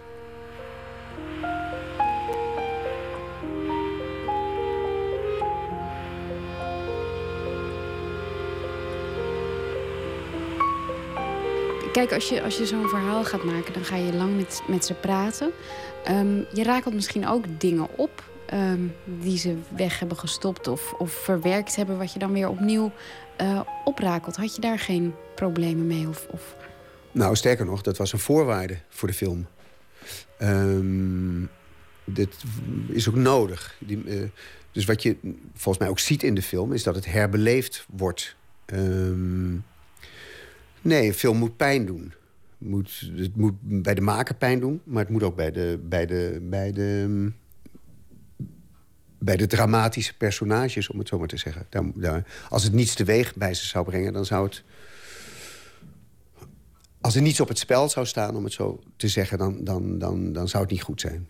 Dus ik geloof dat ik ze daar wel enigszins op heb voorbereid. Um, en dat was voor mij ook spannend hoor, om te doen. Omdat ik wist dat ik natuurlijk heel... dat je echt, echt op... dat je een wond opnieuw open haalt. Dat is feitelijk wat je doet. Um, dus ik heb dat misschien nog wel meer dan bij andere films ook ervaren. Dat ik bijna meedeed in dat openhalen van die... Ik voelde me ook soms bijna die, de chirurg die zegt... ja, ik moet hem nu toch weer even opensnijden. Um, maar dat was noodzakelijk voor de film. En volgens mij heeft het ook zijn vruchten afgeworpen. Was het voor jou zelf niet lastig? Heb jij niet heel veel weer herbeleefd hierdoor? Nou, je moet natuurlijk ook, je moet ook wel cool blijven als filmmaker. Je kunt, je kunt, uh, de eerste dag vond ik heel zwaar. Uh, omdat, de, de, omdat de emoties van die mensen mij niet, niet helemaal onberoerd lieten. En ik merkte ook zelfs dat het even een beetje in gevaar kwam... bij de, de nuchterheid en de coolheid die je moet betrachten als je, als je maakt, als je regisseert. Als je die woorden wilt gebruiken. Um, nee, ja, nee. Het was, die eerste dagen was voor mij zwaar. Maar, maar nogmaals, dat, dat moet ook. Dat, uh, zeker. Kijk, ik heb ooit... In een ander interview heb ik ooit gezegd... Kijk, je kunt alleen een film maken over de dood... als je het leven serieus neemt. In veel Amerikaanse films telt een dode helemaal niet. Gewoon worden een paar mensen neergeknald. Uh, twee andere geliefdes omhelzen elkaar kort daarna. Alsof dat lijk wat uit vijf meter verderop ligt hun niets doet. In de, film, bijvoorbeeld de films van Woody Allen, een aantal films zijn heel knap... omdat hij echt weet te raken wat de dood van een mensenleven betekent. Um, in een speelfilm. En dan heb ik het niet over huilen, maar over een Dostojevskiaans schuldgevoel... wat personages bekruipt. In Matchpoint zit dat geweldig. En in uh, Crimes and Misdemeanors... waar de, de man die notabene opdracht heeft gegeven... om zijn maîtresse te laten ombrengen... heeft daarna een wurgend schuldgevoel. En in dat schuldgevoel zie je hoe serieus de dood genomen wordt. Dus om met een omweg antwoord op je vraag te geven... nee, dat moet... Uh, als je dit serieus wilt nemen, dan, dan moet het, dan moet het uh, heavy zijn, om het zo maar te zeggen.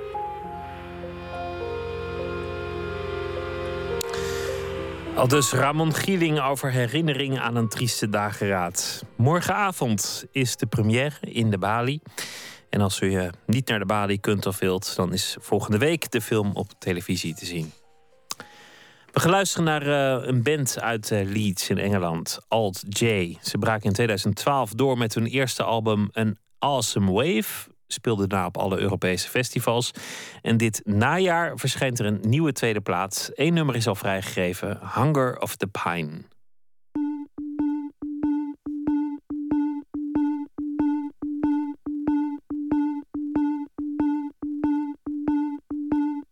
Sleeplessly embracing butterflies and needles line my seamed up joint, encased in case I need it. In my stomach, on my heart, chainmail, hunger of the pine.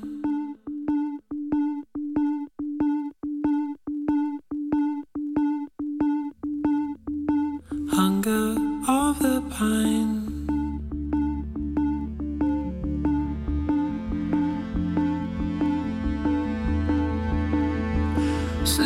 Sleeplessly embracing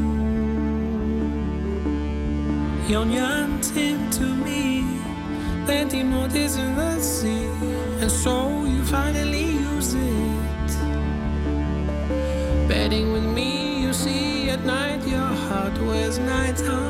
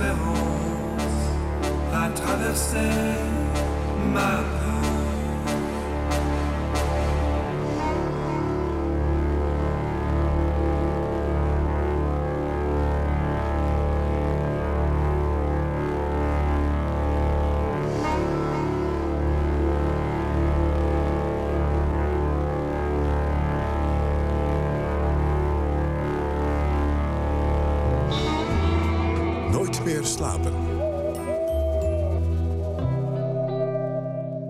Dat je van weinig toch iets kunt maken. Dat is eh, in het kort het thema van een tentoonstelling die is geopend. Designing Scarcity. Ontwerpen in tijden van schaarste. Te zien in het nieuwe instituut in Rotterdam. Ontwerpstrategieën voor ontwerpers en gebruikers in tijden van eh, crisis en schaarste. Aan de telefoon Klaas Kuitenbrouwer, programmacoördinator bij het nieuwe instituut. Goedenacht, Klaas. Goedenacht. Welke, welke schaarste heeft de ontwerper allemaal mee te maken deze dagen? Uh, de schaarste waar ontwerpers mee te maken hebben zijn... Uh, ja, schaarste aan, we hebben schaarste aan uh, olie, begint onze geen te grijpen. We hebben schaarste aan energie. We hebben schaarste aan ehm, ja, allerlei soorten grondstoffen. Die, schaarste aan tijd eigenlijk ook. Um, er zijn eigenlijk allerlei dingen die ja, we heel lang als, als aangenomen hebben... als die een soort overvloed bestaan. Die, waarvan we nu eigenlijk beginnen te zien dat die ja, weliswaar overvloedig zijn... maar alleen als we ze op, op een creatieve manier weten te gebruiken. Opnieuw weten te gebruiken. Kortom, een tijd voor een andere manier van ontwerpen. De overvloed is voorbij in het, in het aanbod. En we moeten op een andere manier leren ontwerpen. Ja, ja, het gekke is eigenlijk, is de overvloed niet, niet voorbij... maar moeten we vooral die overvloed leren te herkennen in de, in de dingen die we hebben. Aha. Um, ja, dat is eigenlijk ook een beetje de, de, de kern van, het, van de hele tentoonstelling. Het gaat niet, um, het gaat niet over uh, meer doen. Um, uh, het, het, eigenlijk gaat het over hoe schaarste creatief maakt. Hoe schaarste innovatie stimuleert. Je moet dus eigenlijk anders kijken naar hetgeen je wel hebt... om daar de toepassing van te zien. Dat is het precies, ja. Kun je een, een, voorbeeld noemen van, van iets wat je zelf hebt gezien van in, in het recente verleden? Van kijk, dit is nou hoe je dat goed doet, ontwerpen met schaarste? Um, ja, ik vind... Uh, even kijken, dat zit ook in de tentoonstelling. Dat is werk van bijvoorbeeld uh, Super Studios uit Rotterdam. Die um, hebben... Super Use is eigenlijk een manier van kijken naar dingen die er zijn... die um, alles uit te halen, alles uit iets probeert te halen wat erin zit. Je kunt recyclen, dan moet je een ja, materiaal weer een beetje transformeren om er iets van te maken. Maar uh, superuse is eigenlijk kijken naar wat er vrijkomt. Superuse Studios maakt ook altijd eh, oogstkaarten van eh, vrijkomend materiaal in een omgeving... als ze een ontwerpopdracht hebben. En ehm, eh, als ze dan een opdracht hebben, dan kijken ze wat er vrijkomt aan materiaal... en dan bekijken ze hoe dat materiaal in te passen is in zo'n opdracht. Zo hebben ze bijvoorbeeld voor... ehm, eh, bij een brug in Rotterdam ehm, wieken van eh, windmolens, van eh, die metalen windmolens, die gaan eigenlijk maar tien jaar mee. Wij denken dat windmolens heel duurzaam zijn, maar de windmolens zelf zijn dat eigenlijk helemaal niet. Die moeten na tien jaar vervangen worden. Maar Superuse Studios die, hebben eigenlijk al verschillende hele interessante dingen gedaan met die wieken, die dan dus eigenlijk geen nut meer hebben, die eigenlijk alleen maar terug kunnen naar de smelter. Eh, ze hebben een heel mooi ehm, ja, bankje gemaakt. Een, eigenlijk een heel meubel, openbaar publieke, een meubel in de publieke ruimte. Waarbij ze heel erg die, die curve van die wieken... hebben ze twee wieken tegenover elkaar gelegd. Eentje als zitting en eentje als rug. Waarbij ze die curve van die wieken heel goed gebruiken... om een soort eh, hele lange, comfortabele zitmeubelen te maken. We hebben een fragment eh, van eh, César Peren. Hij is een van de oprichters van Superuse Studios. Ah, kijk. En, en hij vertelt over dat hergebruik van materialen. Het materiaal waarmee het wordt gemaakt is het alleen maar het ding wat ons onderscheidt van andere ontwerpers. Maar we denken in het ontwerpproces over heel erg veel verschillende dingen na. Eh, ja, het wordt volgens mij pas een gimmick op het moment dat je alleen maar denkt van... goh, leuk, ik ga oude troep hergebruiken en ik knutsel het in elkaar... maar het zit, vervolgens zit het niet duurzaam in elkaar, het zit niet stevig in elkaar... het is niet functioneel, je loopt overal tegenaan de hele tijd, het werkt niet... Dan wordt het een gimmick, want dan ga je irriteren aan de andere dingen. Maar op het moment dat je ook nog een superfunctioneel object ervan maakt... is het geen gimmick meer, dan is het gewoon een, een goed ontwerp.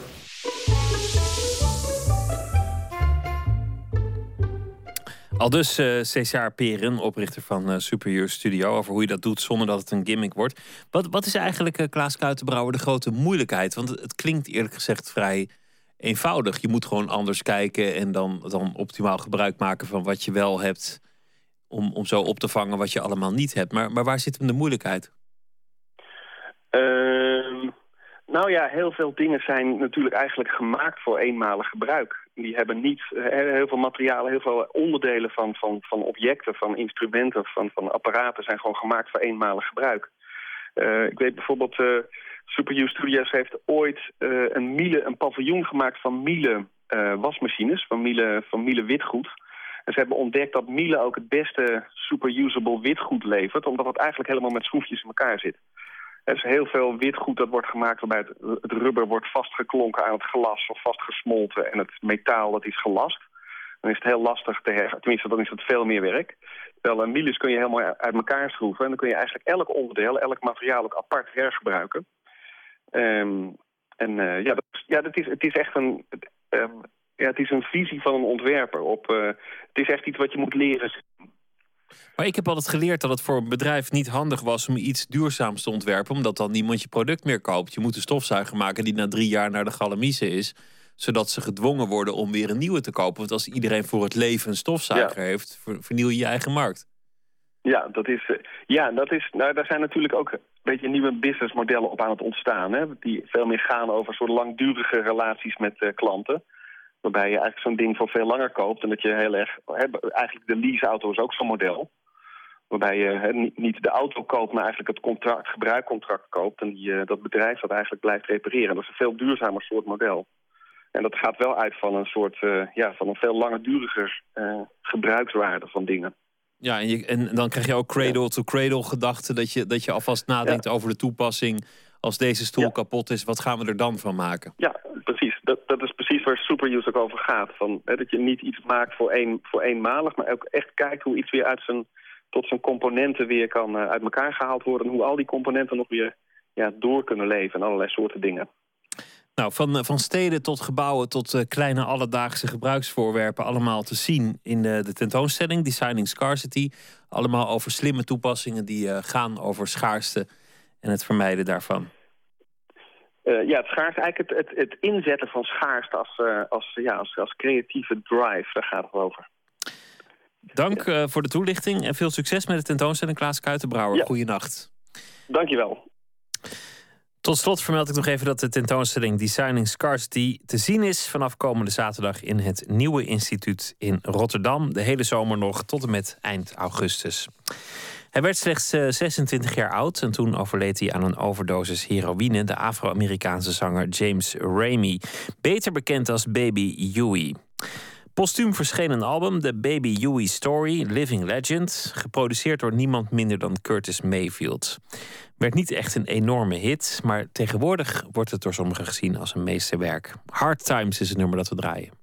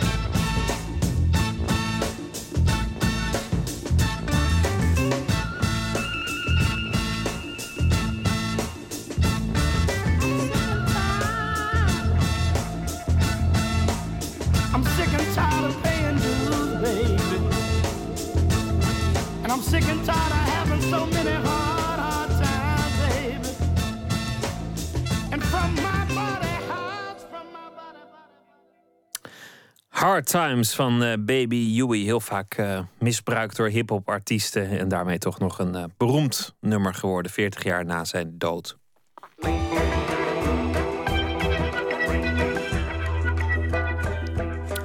U luistert naar Nooit meer slapen op Radio 1. Sinds vorig jaar, sinds Zwarte Piet eigenlijk, woedt er weer een discussie over racisme in Nederland.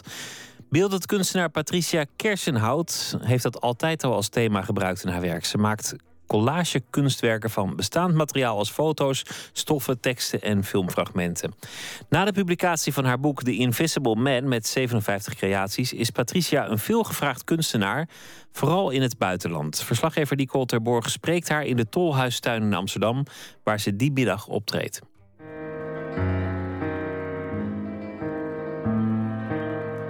Zij geven ook de instructies aan elkaar door. Dus er, komen, er gaat iemand hier uit het publiek, gaat hij weg, gaat naar het publiek toe. Er geeft iemand instructies in het publiek.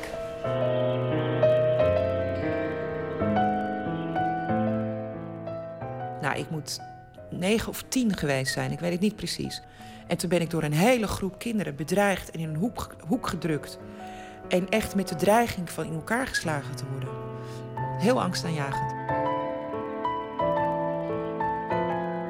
Ik kan natuurlijk lekker op de bank gaan zitten en heel hard gaan roepen wat ik allemaal fout vind in deze maatschappij. Maar daarmee gaat er niks veranderen. Ik vind het uh, mijn taak als moeder, maar ook als kunstenaar en uh, als zwarte vrouw om verantwoordelijkheid te nemen en iets te doen. Dus, uh, en ik zeg altijd, ik probeer altijd te zeggen tegen mensen: het maakt niet uit wat je doet, als je maar iets doet. Neem verantwoordelijkheid.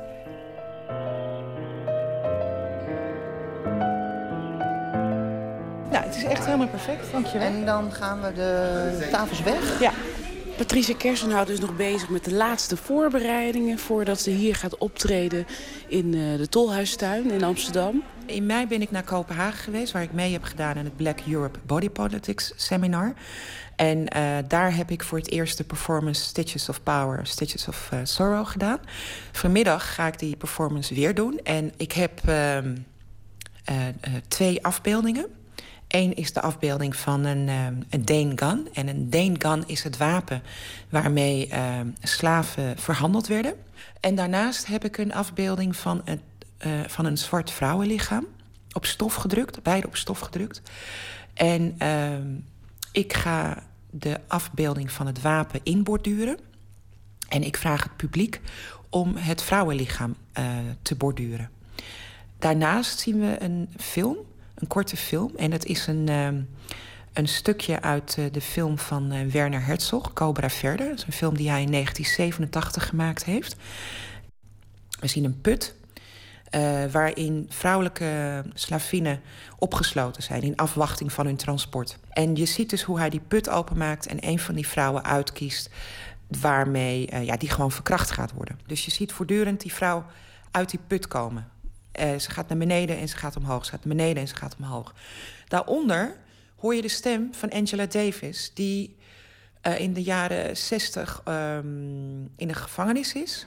I just, uh, I just find it incredible. It, because it, what it means is that the person who's asking that question has absolutely no idea. En de interviewer die vraagt haar, stelt haar de vraag van, ja, weet je, hoe sta jij er tegenover dat uh, de Black Panthers of de Civil Rights Movement dat ze zo gewelddadig zijn? En dan legt zij eigenlijk uit dat, ja, dat ze alle reden daartoe hebben en dat hij eigenlijk geen idee heeft ja, waar zwarte mensen doorheen zijn gegaan since they have been kidnapped from the shores of Africa. En mensen zijn dus aan het borduren. En pas aan het einde, dan sta ik op en dan pak ik het en dan laat ik aan het publiek zien wat ze eigenlijk geborduurd hebben. Ze hebben dus een zwart vrouwenlichaam ingeborduurd. Ik begin eigenlijk met het geluid uit van de film. Dat vraag ik aan Kas om het geluid even uit te doen. Want dan geef ik eerst de instructies. Er moet een hevige discussie als het gaat om racisme. Wat merk jij daar persoonlijk van? Laat ik het zo zeggen. Ik heb, ik heb in de loop der jaren zo vanaf mijn vroegste jeugd ermee te maken gehad. Dus ik heb een soort olifantenhuid daarvoor gekweekt. Ik heb ook een, een extra uh, radar. Uh, dus ik weet precies wanneer er, uh, ja, wanneer er iets racistisch aan de hand is... zonder dat het duidelijk te benoemen is. Dus je ontwikkelt een extra zintuig daarvoor. Maar ik heb het geluk, vind ik zelf, dat ik uh, een onderdeel ben geworden van een community. waarin ik een veilige plek voor mezelf gecreëerd heb. Samen met die community, binnen die community.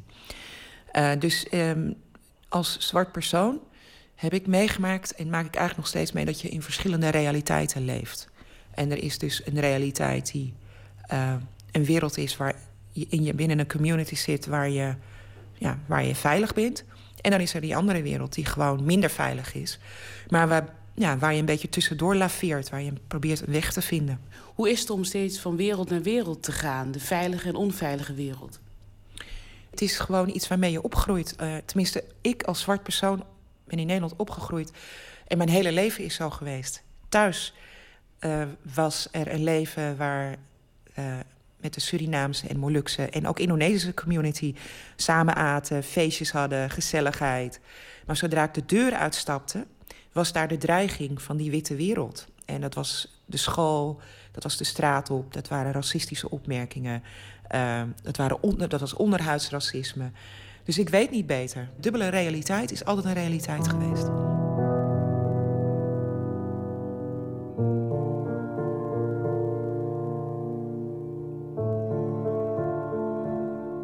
Ik heb meegemaakt dat bij ons in de straat... en dan gingen we buiten spelen met andere kinderen... en uh, uh, we waren de enige donkere mensen in de straat. En mijn moeder had ons ook altijd opgevoed van... niet te veel opvallen, maak jezelf onzichtbaar. Want onzichtbaarheid is ook een, een van de rode draden in mijn werk. Want wij zijn anders. Dus het was altijd een beetje op je tenen lopen. Maar goed, als kind speel je met andere kinderen... en soms heb je dan een conflict. En dan gingen ouders zich daarmee bemoeien. En dan heb ik wel eens meegemaakt, echt de dreiging van ouders... die dan volwassenen die dan tegenover je staan, te, tegenover mijn broer en mij. En dan echt tegen ons zeiden van jullie moeten oprotten, ga maar terug naar je eigen eiland. Het is echt afschuwelijk. Dan, dat is zo angstaanjagend als, uh, als uh, volwassenen dat doen. En, en wat doet dat dan met je? Nou, ik, heb, ik, heb, uh, ik ben, ik ben als kind... Ik heb me echt opgesloten. Dus ik ben... ik was eigenlijk heel, heel stil, heel verlegen. Ja, je zou het nu niet zeggen. Maar ik, uh, ik, was, ik ben heel erg op mijn tenen gaan lopen. Heel erg voorzichtig in uh, wat ik zei, wat ik deed. Heel erg bewust. Zelfs wat ik aan had, weet je. Gewoon heel erg voorzichtig zijn, omdat er altijd die dreiging was. Ja, ik ga een performance doen uh, ja. om half vijf. En ik ga ook borduren en dan wordt er tegelijkertijd wordt er een film vertoond met geluid ook. En dat is dus niet breien, borduren? Borduren. Oh. Wanneer kwam nou die omslag van het onzichtbaar zijn als kind naar zichtbaar zijn als volwassene? Uh, eigenlijk pas laat. Ik, eigenlijk toen ik het boek uh, Invisible Man van Rolf Ellison las.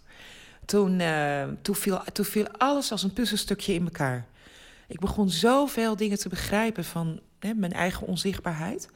En toen heb ik dat ook in een boek verwerkt. Ik heb zelf een boek gemaakt, Invisible Man. maar dan meervoud. En toen ben ik eigenlijk daar in, in, door, de, door daar doorheen te gaan werken, dus letterlijk ja, eigenlijk dat verdriet, die pijn, alles in dat werk te stoppen. Uh, ja, toen is uh, de, de, paradox is eigenlijk dat ik daardoor heel zichtbaar ben geworden.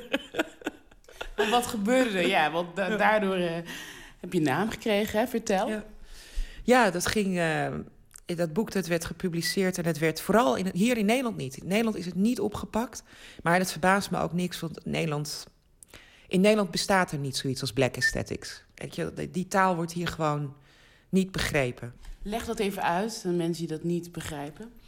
Nou, wat black aesthetics is. Nou, black aesthetics, dat is een goede. Ik zal je, ik zal je een voorbeeld geven. Uh, die heb ik niet van mezelf. Die heb ik ooit van een professor, een Engelse professor, waarmee ik in een seminar zat. Toen hebben we het erover gehad, zei hij...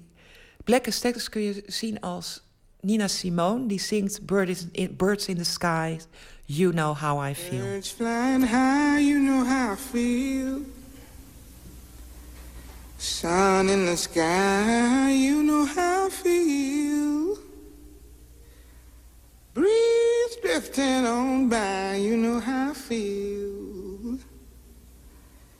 It's a new dawn, it's a new day. En dan zei hij van, als je dus naar een tv-commercial kijkt en je ziet daar dat liedje en uh, je kijkt of je luistert naar dat liedje, dan hoor je die eerste laag. En dan denk je dat ze heel letterlijk naar de vogels zingt en dat het een vrolijk liedje is. Maar Black, Black Aesthetics gaat over de andere betekenis achter die woorden.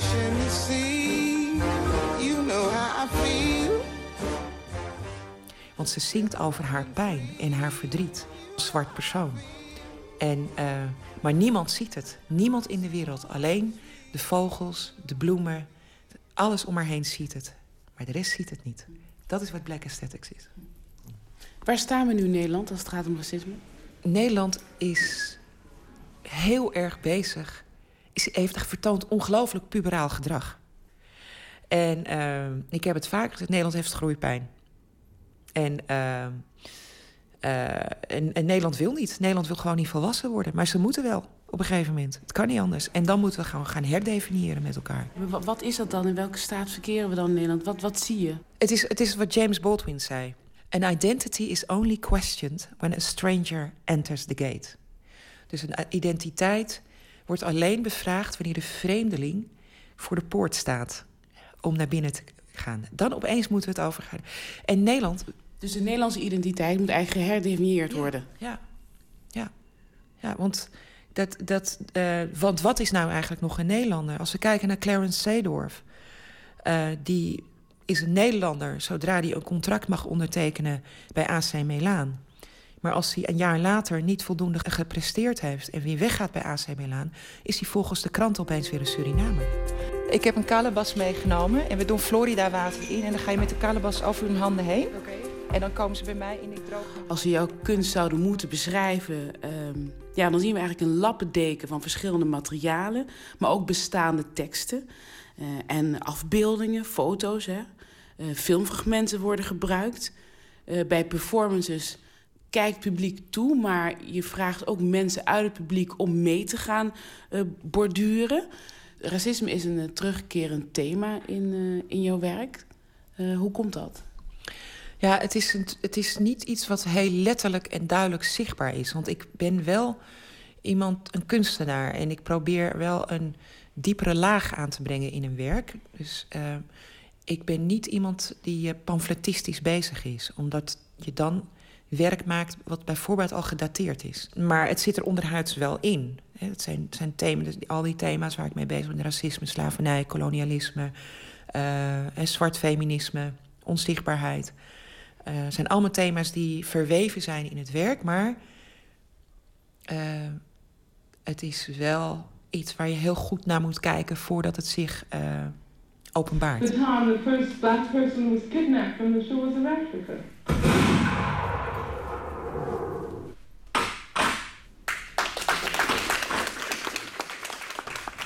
Patricia, gekleed in een lichtbruin pak, blote voeten ik werd net gewoon uit het publiek gehaald hè, om uh, op een van de drie stoelen te gaan zitten en mee te gaan borduren. Toen ik meedeed voelde ik alsof ik deel uitmaakte van, van het kunstwerk. Is dat ook de bedoeling? Ja, het is zeker de bedoeling dat uh, het publiek uh, participeerde. Um, ook, ik wilde eigenlijk een combinatie maken tussen ja, dat je inderdaad in een soort uh, trance bijna komt. Door de hele tijd die tekst van uh, Angela Davis te horen. En heel goed door te laten dringen wat ze eigenlijk zegt. Wat heeft dit te maken met het Nederland van nu? De lapstof is het lichaam uh, gezeefdrukt van een zwarte vrouw. Een, een, een, vrouw die een, um, een vrijheidsstrijdster is geweest. En uh, zelf ben ik een uh, geweer aan het uh, borduren. Het staat allemaal symbool voor leemtes in de geschiedenis. En met name de leemtes aangaande zwarte vrouwen. Zwarte vrouwen worden nagenoeg genegeerd in witte westerse geschreven geschiedenis. En ehm, ik wilde eigenlijk via deze symbolische act invulling geven aan die leegte.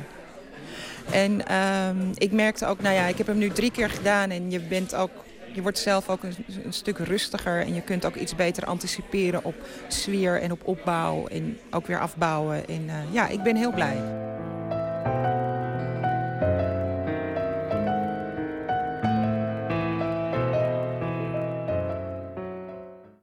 Nicole Terborg in gesprek met beeldend kunstenaar Patricia Kersenhout. Tijd voor uh, Aretha Franklin, R-E-S-T...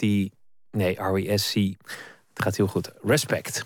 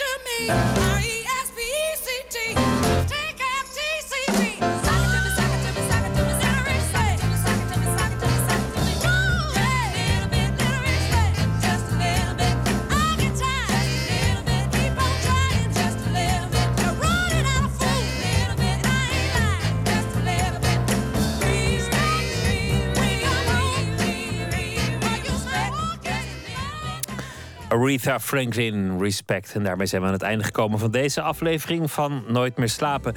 Morgen gaan we het hebben over de stierenrennen in Pamplona. Elk jaar weer rennen jonge mensen voor de stieren uit. Wat mankeert deze mensen of wat is juist de kikker van?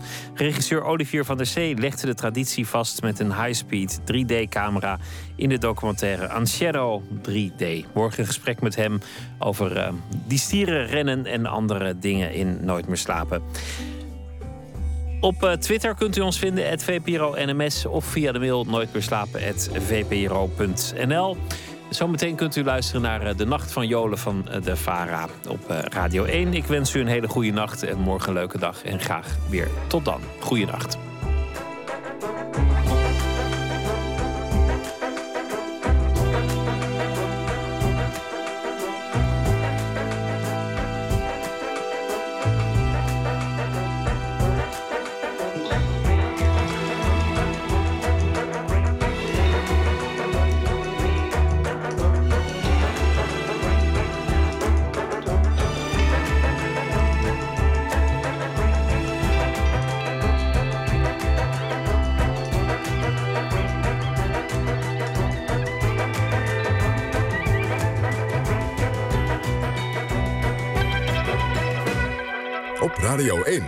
Nieuws van alle kanten.